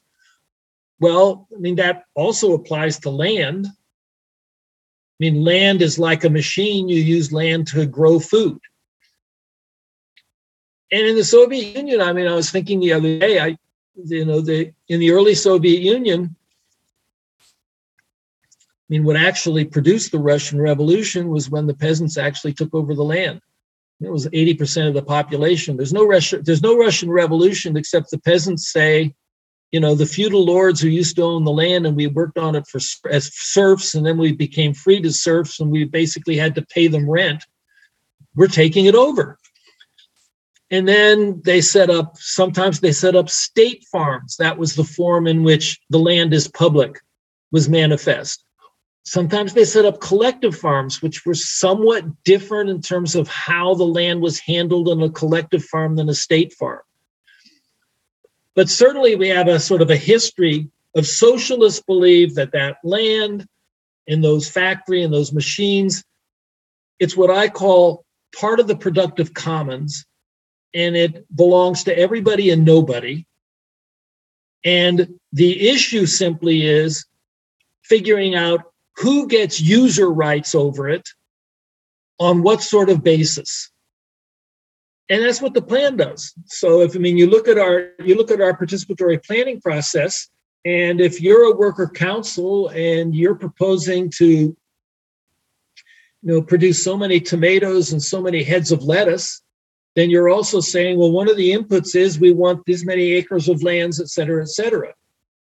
And we don't want you to grow tomatoes on it if it would be better for avocados. And if there's another worker council that is wanting to land for avocados, then they're going to put in a proposal saying we want to use it. So that's that's the importance of we want to know what the opportunity cost of using that land is because we want it to go we want a system that will assign it to whichever workers council can make the most socially productive use of it. And i think that's part of that's part of what the planning process is actually doing. Now there's another part of the productive commons that has been a lot trickier. So there was the traditional ideas of the machines in the factory and that sort of extends to land. But there's also that i mean mainstream economists will call natural resources, they call them natural capital. So you have produced capital machines, buildings, you have natural capital, and then you have human capital. And human capital is sort of my native talents and my education and my training is what gives a particular person a certain amount of human capital. Well, should that be socially owned? Should we view that in the same way that we view the machines and the factories and the land and the natural capital as it belongs to everybody and nobody? No, it's me. I mean, it's mine.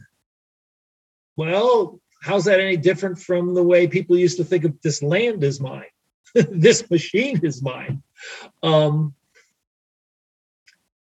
that's the part I think that sort of both politically and philosophically and personally and psychologically becomes more difficult for people to think in the same terms.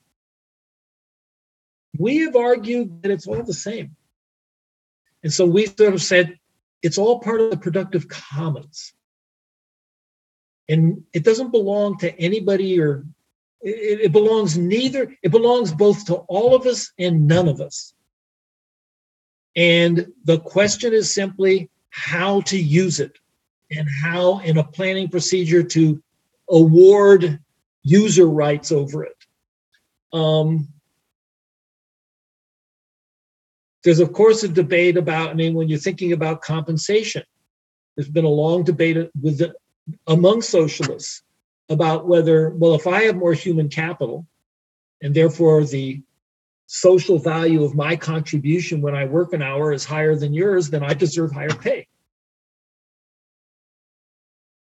And then there are people who've argued, no, that actually isn't, you don't deserve higher pay. You deserve higher pay if you made greater sacrifices, maybe, but not because, not simply because you have more human capital than somebody else. So those arguments have gone on forever amongst socialists. Um, and what it reduces to is whether or not human capital is are we going to now consider human capital the same way we consider natural capital, the same way we, produ- we consider produced capital, as it belongs to all of us and none of us? It's a collect. It's something we collectively in our generation inherit from all those previous generations before us, and that's how it should be treated. And we want to design an economic system that treats it all that way. And that's been our vision, and that's been our argument. But I know in terms of coming up, you know, I know that in terms of of meeting opposition from some fellow socialists about whether or not they agree or don't agree, that this is an area of this is an area of great disagreement. And when you think about it, of course we know it's an area of great disagreement. It was, I mean, it was hotly debated in the Soviet Union, you know, for 50 years, where there were time periods when you know there were big bonuses given out to people you know to engineers and people i mean one of stalin's in the in the early days it was sort of well everybody gets paid the same and you know maybe we'll all argue about everybody's got to put in more effort and we'll fight with each other about you're slacking off and i et cetera et cetera but there was no sort of in the early days of the of the russian revolution um, there wasn't strong support for the more highly educated and the engineers getting much higher pay scales. Whereas at some point during the 30s and the 40s and the 50s, that became Gorbachev finally sort of voiced that as what socialism was. He literally said that we, we you know people deserve to be paid according to the value of their social contribution and some people's social contribution is objectively higher than others people and it's perfectly fair that they be paid more and they should be paid more gorbachev finally arrived at the point of just saying that's what the that's the justification we're doing it and we should be doing it whereas i think that i would always have argued against that as being fair um, and I think many socialists throughout history have also felt, no, that isn't particularly fair. And just to check back whether or not I do get it right. So, like, very specifically on the question of how it is being decided upon who gets user rights over a given commons and you already explained that your notion of the commons is a very uh, like enlarged version of the commons actually um, so the the answer to the question of how this is being decided upon is again this question of social benefit. So whether or not a given uh, resource is actually being used in a way so that the social benefit uh, is higher than the social cost. And the way that this is being calculated is along the lines of opportunity costs. Do I get that right? Just to check it. Yeah, I, have I wrote an article where I talked about it as um, I, I talked about it as as the productive commons for modern times. I think there was a time period when socialists thought about the commons; they just thought about the machines in the factory and land. And now, what we, I mean, modern times requires us to think about the productive column. So I'll list everything that's in the productive commons. It's the it's those machines in the factories, just like always. It's land. It's any other natural resources, including that big thing up there, you know, that is storing all our greenhouse gases, which is basically like a commons that whenever you use it and exploit it, you know, it's it's it's something that we need to take account of. Um, I think that everything that mainstream economists call human capital is part of the productive commons. And technology is part of the productive commons. And that's when we were talking about patent rights and who gets to use it. And then we were talking about it in the context of sort of stimulating innovation. But whatever techno, whatever clever ways we have come up with making things in the past. So all of that is part of what I simply call the productive commons. And it doesn't belong any more to one person than another. But it's important that we we want to allocate user rights over it to whoever can make the most efficient use of it but nobody gets to reap the rewards personally of the fact that they're using it. So if we give the machines to the workers in this factory because they can make you know the best use of them of that machine, that doesn't mean the workers in this factory get higher income than the workers in some other factory. Now, and here's the play, here's the real hard dividing line. So in our annual planning process, we're going to come up with the estimates of the opportunity cost of using an hour of electrical engineering labor. And we're going to come up with the opportunity cost of using an hour of carpentry labor. And we're going to come up with the opportunity cost of using an hour of just ditch digging labor. And they aren't going to be the same. Now, does that mean that somebody in our economy that digs ditches or works as an electrical engineer or works as a carpenter is going to get paid higher wages? And our answer is no. That'll be depending on inside their worker council, whatever procedures their fellow workers set up to decide whether they're, you know, putting in extra effort, working extra hours, working under, you know, more less favorable or desirable conditions.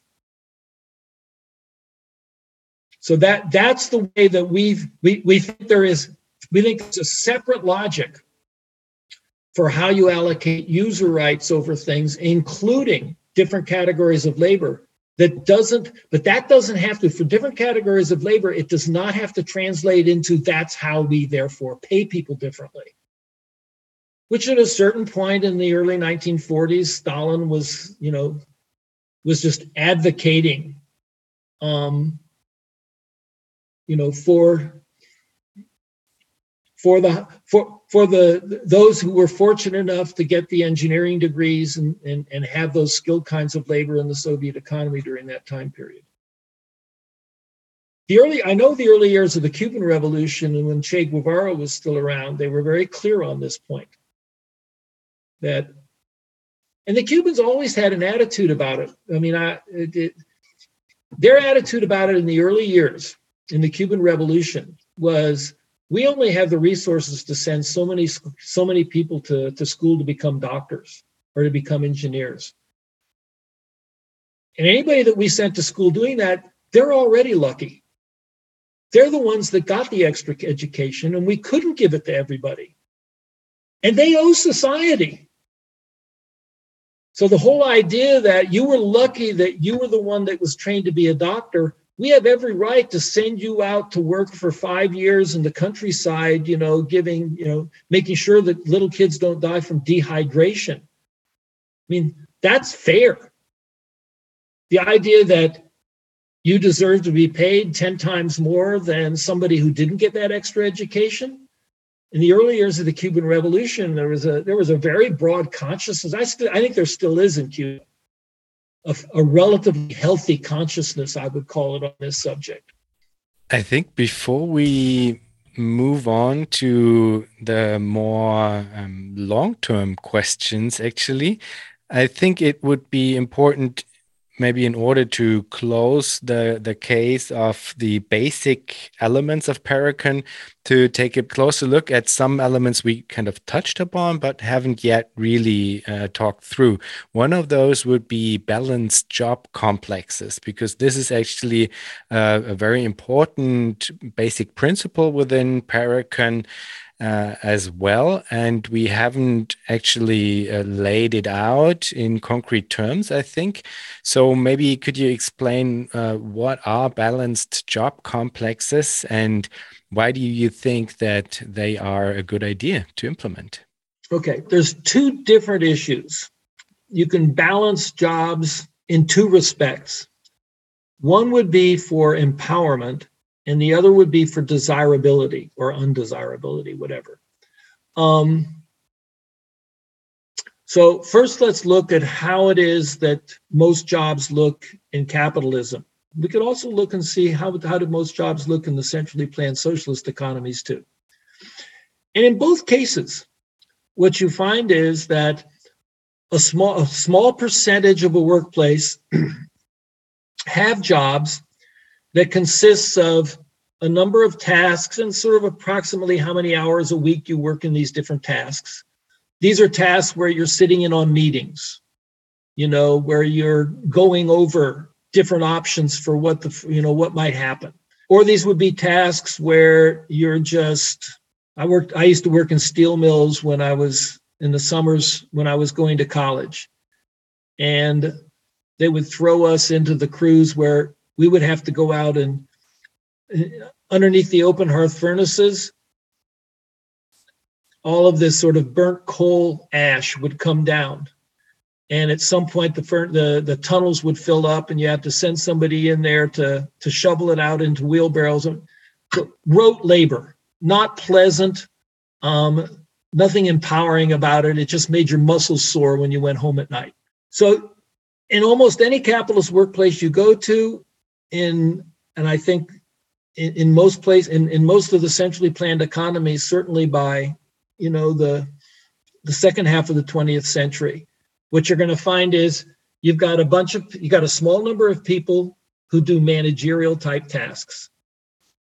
And then you've got most of the people just carrying out somebody's orders, doing something that's more or less mind numbing.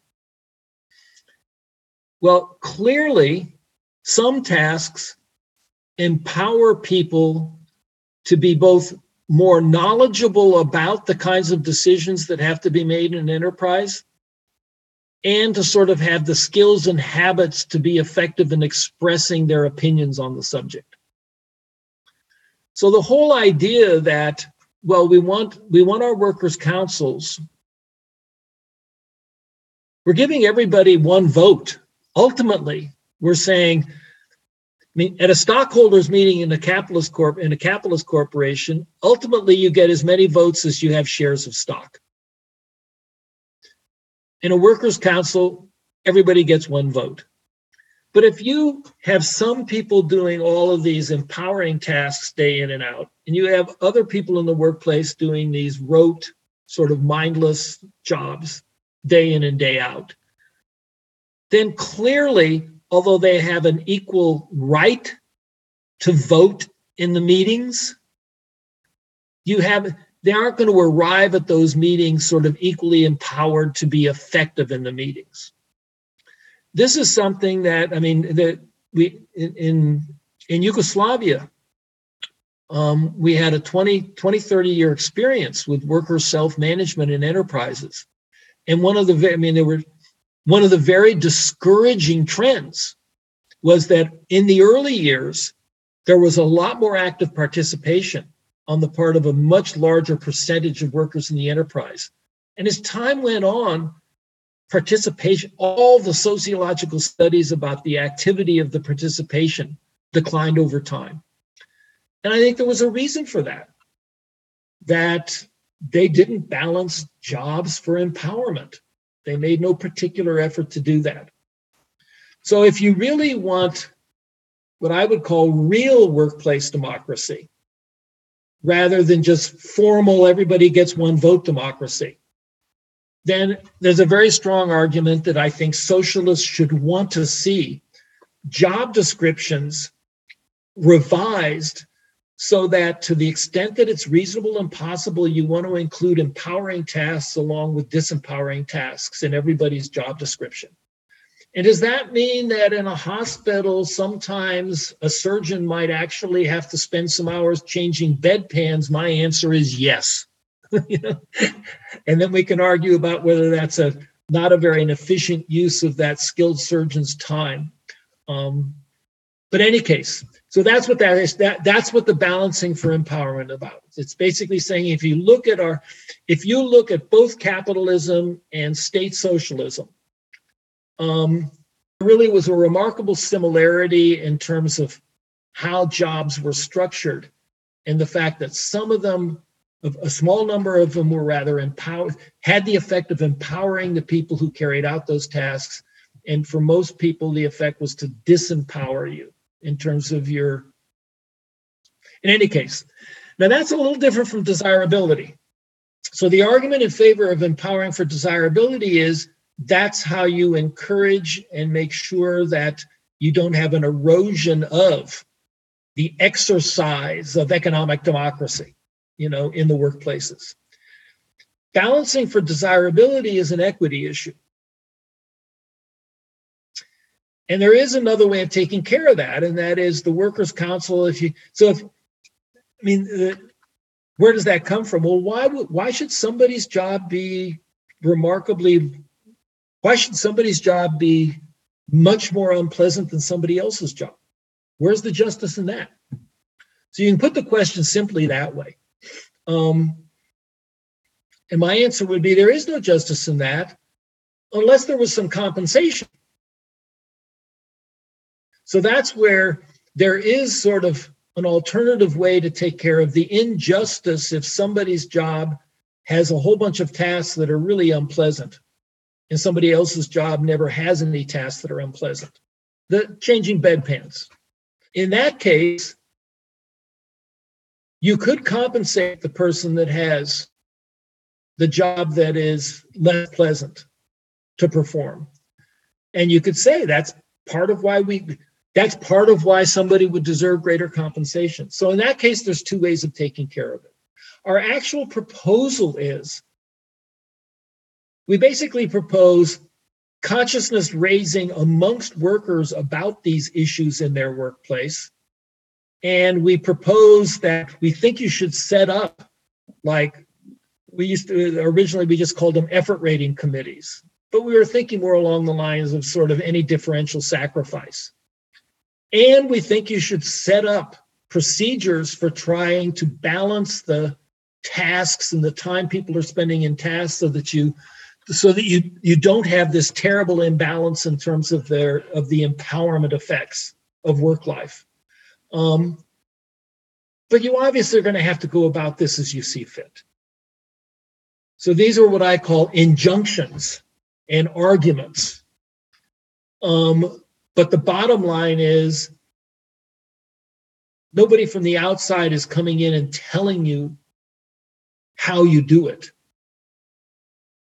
and if push comes to shove and a workplace, a bunch of workplace council, I mean, a workers' council doesn't want to do these things, I would be very loath to say somehow you get called up before a tribunal and, you know, put on trial for it. I mean, if you don't do them, you don't do them. In our mind, they're part of what socialism should be like and should be about but we're very uh, libertarian in our anarchist tendencies in terms of whether this is something that is imposed or this is something that we are talking about building a culture for. Yeah, and I think uh, at least for me, this is this the the the, last statements are very important uh, to me. I have to say because I'm not a big fan of the uh, effort rating committees to be to be honest because i sense the real danger of this becoming real ugly and uh, creating some form of toxic workplace. And i would very much advise uh, anyone to not go this road, but I very much appreciate that within Parecon you give this uh, kind of flexibility uh, in order to approach the things that you recommend in the terms of, um, for example, balanced jobs com job complexes or effort rating committees. But if a worker council does have a different type of culture within the given worker council and wants to do things differently, this is absolutely compatible with Parecon as such, as I understand it. Well, there's the largest actual experience of a group of workplaces trying to apply these principles including and, and in particular the job balancing. Um, about balancing for both empowerment and balancing for you know for desirability and effort rating. Um, there was a, a whole network of they were called the Mondragon. It was called the A Zone, and and they were called the Mondragon. Not to not to be confused with the Mondragon cooperatives in the Basque region of Spain. I'm not quite sure why they chose. I think they might have chose the word Mondragon and Winnipeg in sort of honor of that. But they're very, very different. And there was a coffee house, a restaurant, um, a radio station, a bicycle repair, uh, sort of a delivery business. And they all were in this sort of they all had offices in this sort of building that they that they jointly had and and they they very self-consciously tried to operate their collectives on the basis of Parecon principles. Um, they did it for about 20 years. Um, and so i'm aware of debates and discussions that went on amongst them. Um, one of the founders paul burrows um, has gone on to do some other things, but he now is he's now been active back on the forum on the participatoryeconomy.org website discussing exactly this thing. Because it is one of the things that has been most controversial. And I can say that what Mondragon ended up doing was not really trying to do any sort of detailed effort rating. They argued about it a lot. It was quite controversial. And they ended up they, they, they ended up saying, no, it's going to come down to hours.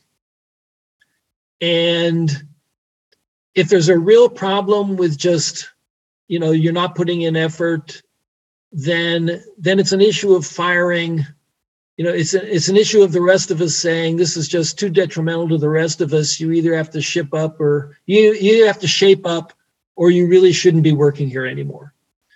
Rather than sort of having an effort rating committee where at the end of every six months or, or so.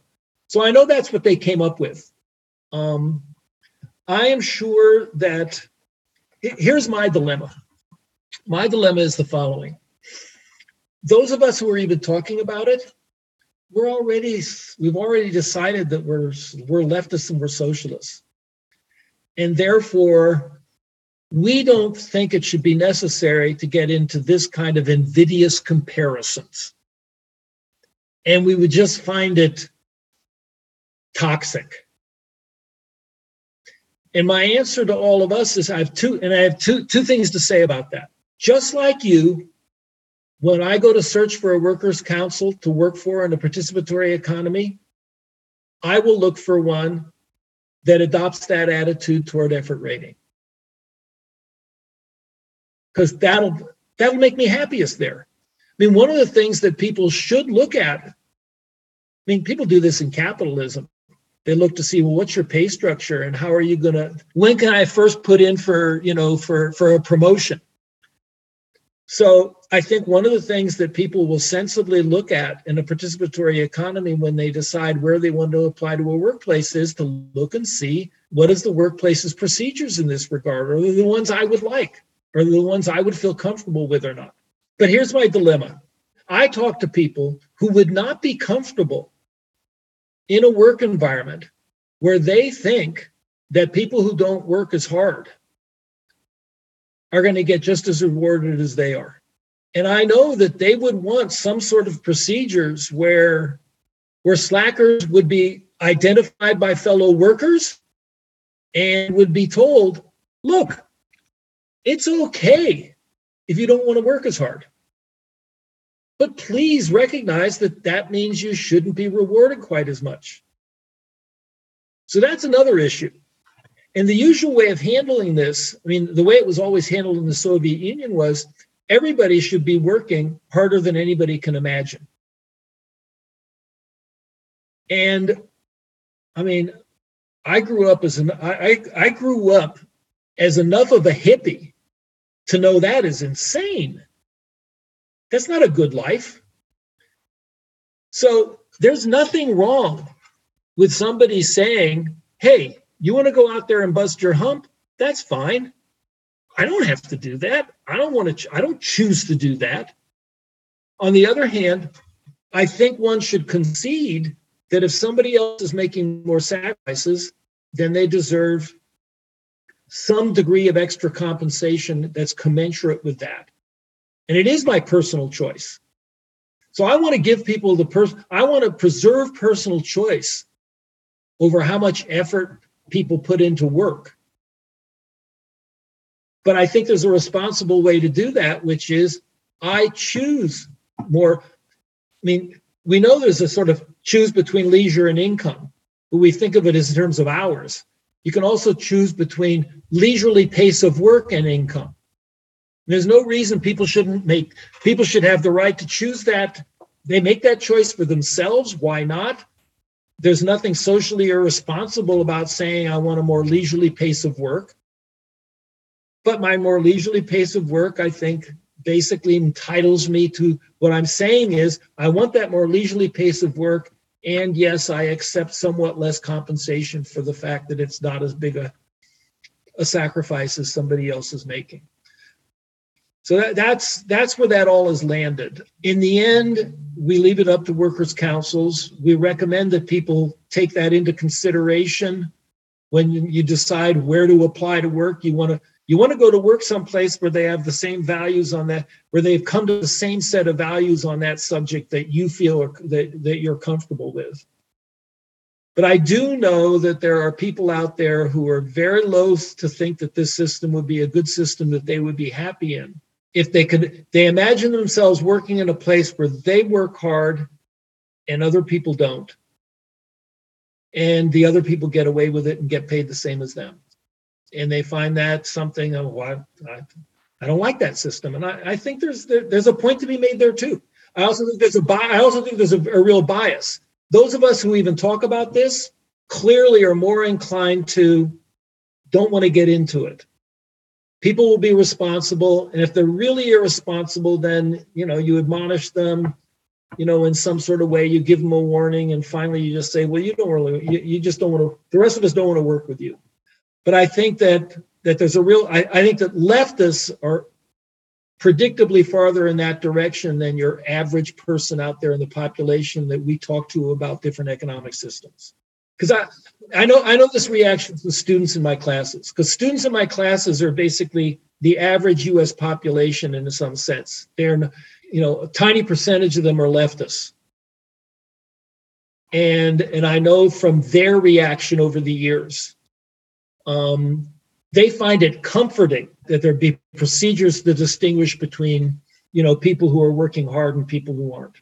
Yeah, I, I think I subsume this also somehow under the the question of transition because the the way that you approach it by providing a plurality of approaches to different um, people who might be in in a different like state of mind towards these questions so that they can like build it in a in a way that works for them for the moment. I mean this also includes some danger, of course, in in the sense that it might lead to structures that reproduce this kind of thinking that you just described from your students. This kind of uh, like a bit greedy and competitive type of behavior or thinking about uh, one another. And there's this danger of like reproducing this by producing uh, institutions and structures within a given working workers council that that as I said, produces this kind of thinking as well. But I, as I said, I absolutely appreciate this plurality, and uh, my vote would go out for not um, like going down the road of um, effort rating committees, and also in in in terms of sacrifice and effort, I find it very difficult to really evaluate whether or not someone is putting in effort or not, because this could look very differently for a different uh, type of person. And at some point within your newest book, you also write, but are people equally able to sacrifice? Or is it easier for some to make sacrifices than it is for others, just as it is easier for some to perform difficult and valuable physical or mental tasks than it is for others? And then you state questions such as these make me happy. I'm not a philosopher. what can one say except perhaps and end quote? And I would add to this perhaps I would say for sure. I'm quite sure that it is actually impossible to really evaluate whether someone is putting in effort or not. And some to some people it comes more naturally uh, at different things and to others not. So I would actually be kind of skeptical but as i said i highly appreciate this this flexibility within within your approach. So there's, that, there's actually a very active debate on um, in, amongst the collective that that manages the actually one of the two brothers who are the most active managers of the website. Um, jason raised that on the discussion forum and said that he thinks that there's a discussion about whether we should stop using the word effort in this regard yeah, but it's it's not an easy issue. It's not an easy issue. And it, and it is one that people care tremendously about. And it's also one where you don't, it's also one where, I mean, when we're starting to talk about opportunity costs and social costs and, you know, whether a planning mechanism will do this or that, well, there you, I mean, there it requires some expertise.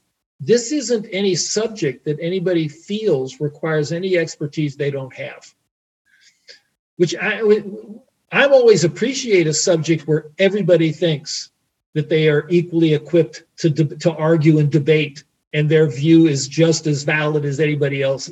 I think it's lucky when we have a subject where everybody thinks that way about it.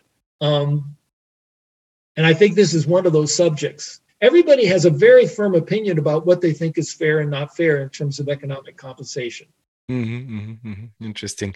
One one question that I'm that, that I have in the back of my mind all of the time when you're talking about like the the ways in which these workers councils are organized internally, how you might achieve um, self management and so on and so forth, is the question of scaling. So, how big can these councils actually become in order to stay true to these principles that you would like to see being enacted within uh, these worker councils? Because people who have experiences with self-organized structures they might know that this is very much difficult. It's very very difficult to achieve like organizations of scale that are actually really true to principles uh, that Parecon tries to promote. So, so what is the, how do you think about this question okay. of scale? The simple answer is we're agnostic on that subject, but that doesn't mean there there seem to be some things that clearly the smaller the workers council the easier it is, you know, for people, for everybody to participate in all aspects. So, so you can look, you can ask yourself, is there an optimal size just in terms of how would participatory democratic decision-making procedures function best?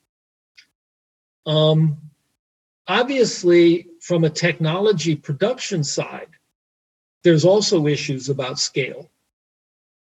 And here there's a there's a useful different. I mean, economists talk about true economies of scale, which can be distinguished from financial economies of scale. So, in a capitalist economy, there are frequently advantages of being larger, like being an oligopoly or a monopoly, even.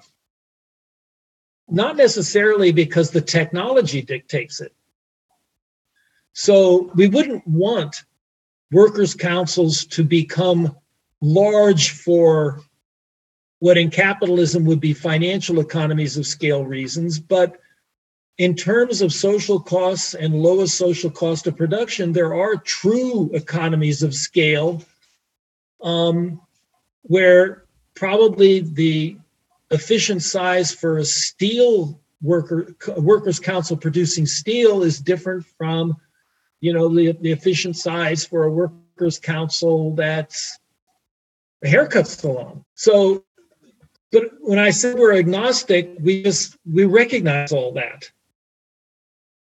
and we don't think, I mean, so suppose you have a workers' council where true economies of scale are significant.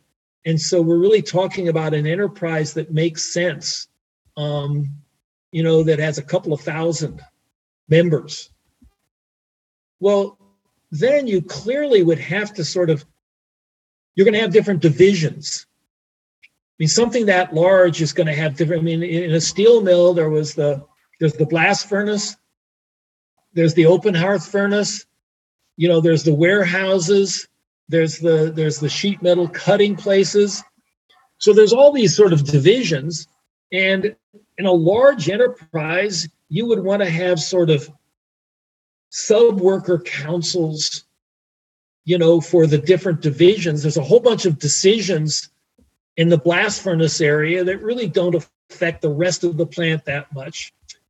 But it seems like that i mean so that is our approach. That's that that would be the sensible way to approach that. Um, the only thing that should not come into play are in capitalist economies financial economies of scale sometimes give you extra market power advantages and that's why a firm will get that big and certainly and and we don't think that any workers council you know, Mondragon set up operations in China. And the Chinese operation was not self managed by Chinese workers at the Mondragon place in China. So we, that's verboten. That you can't have. Um, so you're not, I mean, a lot of the world's large corporations are now global. And so we're not talking about that at all. None of these worker councils are operating outside of the country. In in general, so that there would not be any. Well, they can export. They can export. They can import. I mean, there's a chapter in the last in in democratic economic planning that that addresses the sort of new practical issue. Do we? There was a point in time when socialists thought that when socialism finally came to power any place, the idea was going to be so obviously wonderful that the workers were going to revolt every place and we were going to have socialism everywhere. Even Lenin thought there were going to be revolutions in Germany and Europe and that we were they weren't going to have an isolated Soviet Union. And Trotskyists for a long time argued that you really can't have socialism in one country. Well, it's apparent now that if we can't have socialism in one country at a time, we're never going to have it because at this point in the 20th century, it's very clear to me that it's highly unlikely that we aren't going to have who knows whether what country it's going to be, but countries are going to try and become socialist in a world where there are still huge differences in levels of economic development and where a lot of the countries are capitalist countries that they have to interact with. And then the question is, how do you interact? So we finally addressed that in the most recent book. We'd never talked about it before, um, and sort of proposed how could a socialist, a country with a socialist economy, take part in international trade in a way that was beneficial to them, but didn't violate their fundamental principles in some way that eroded the, the sort of moral and political glue that held their system together. And we basically said the one thing that's ruled out is direct foreign investment. You can't allow a capitalist firm coming and come into a participatory economy and set up a capitalist engage in direct foreign investment, run as a capitalist firm inside the socialist economy. And we said we don't think workers' councils in the socialist economy can basically do direct foreign investment abroad. But we do think that there's no reason that a, that a participatory economy couldn't trade with the rest of the world, um, including trading with capitalist countries and including taking into account dramatic differences in levels of economic development in terms of the terms of trade. And even international financial investment is something we think is possible for, for a participatory economy to engage in that a participatory economy could engage in international financial investment, both outgoing and ingoing. It's a question of it's a question of how you treat the interest rate. And with certain partners, you have to treat the interest rate differently. But that's not something that wasn't discussed. I mean, there was a huge discussion when, when Cuba used to lecture the Soviet Union and the Eastern European economies about the morality of the difference between being a lesser developed country and a more developed country. I mean, Che Guevara was famous for just saying, well, we assume that your socialist principles, you know, will help you understand why you should afford favorable terms of trade towards your brother socialist Cuban economy. Now, to some extent, the Soviet Union did do that, but more for geopolitical purposes than commitments to socialist principles. But in any case, this isn't something that hasn't been discussed before. But I do think that amongst socialists in 2020, that discussion now has to be, we now have a new expected realism about how socialism will eventually come to the world. It'll come a little here and a little there, and there's a long period of time where you have to have some sensible answers to how do those countries in, you know interact in economic how, how, how do they engage in, inter, in, in economic interactions with other countries. You've got to have a more sensible discussion of that than we've ever had before.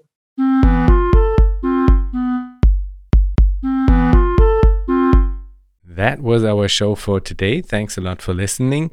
If you want to support Future Histories, you can do so on Patreon. For this, visit patreon.com slash futurehistories or you can simply tell a friend that you liked the show and that he, she, or they might like it as well. Thanks a lot and hear you in two weeks.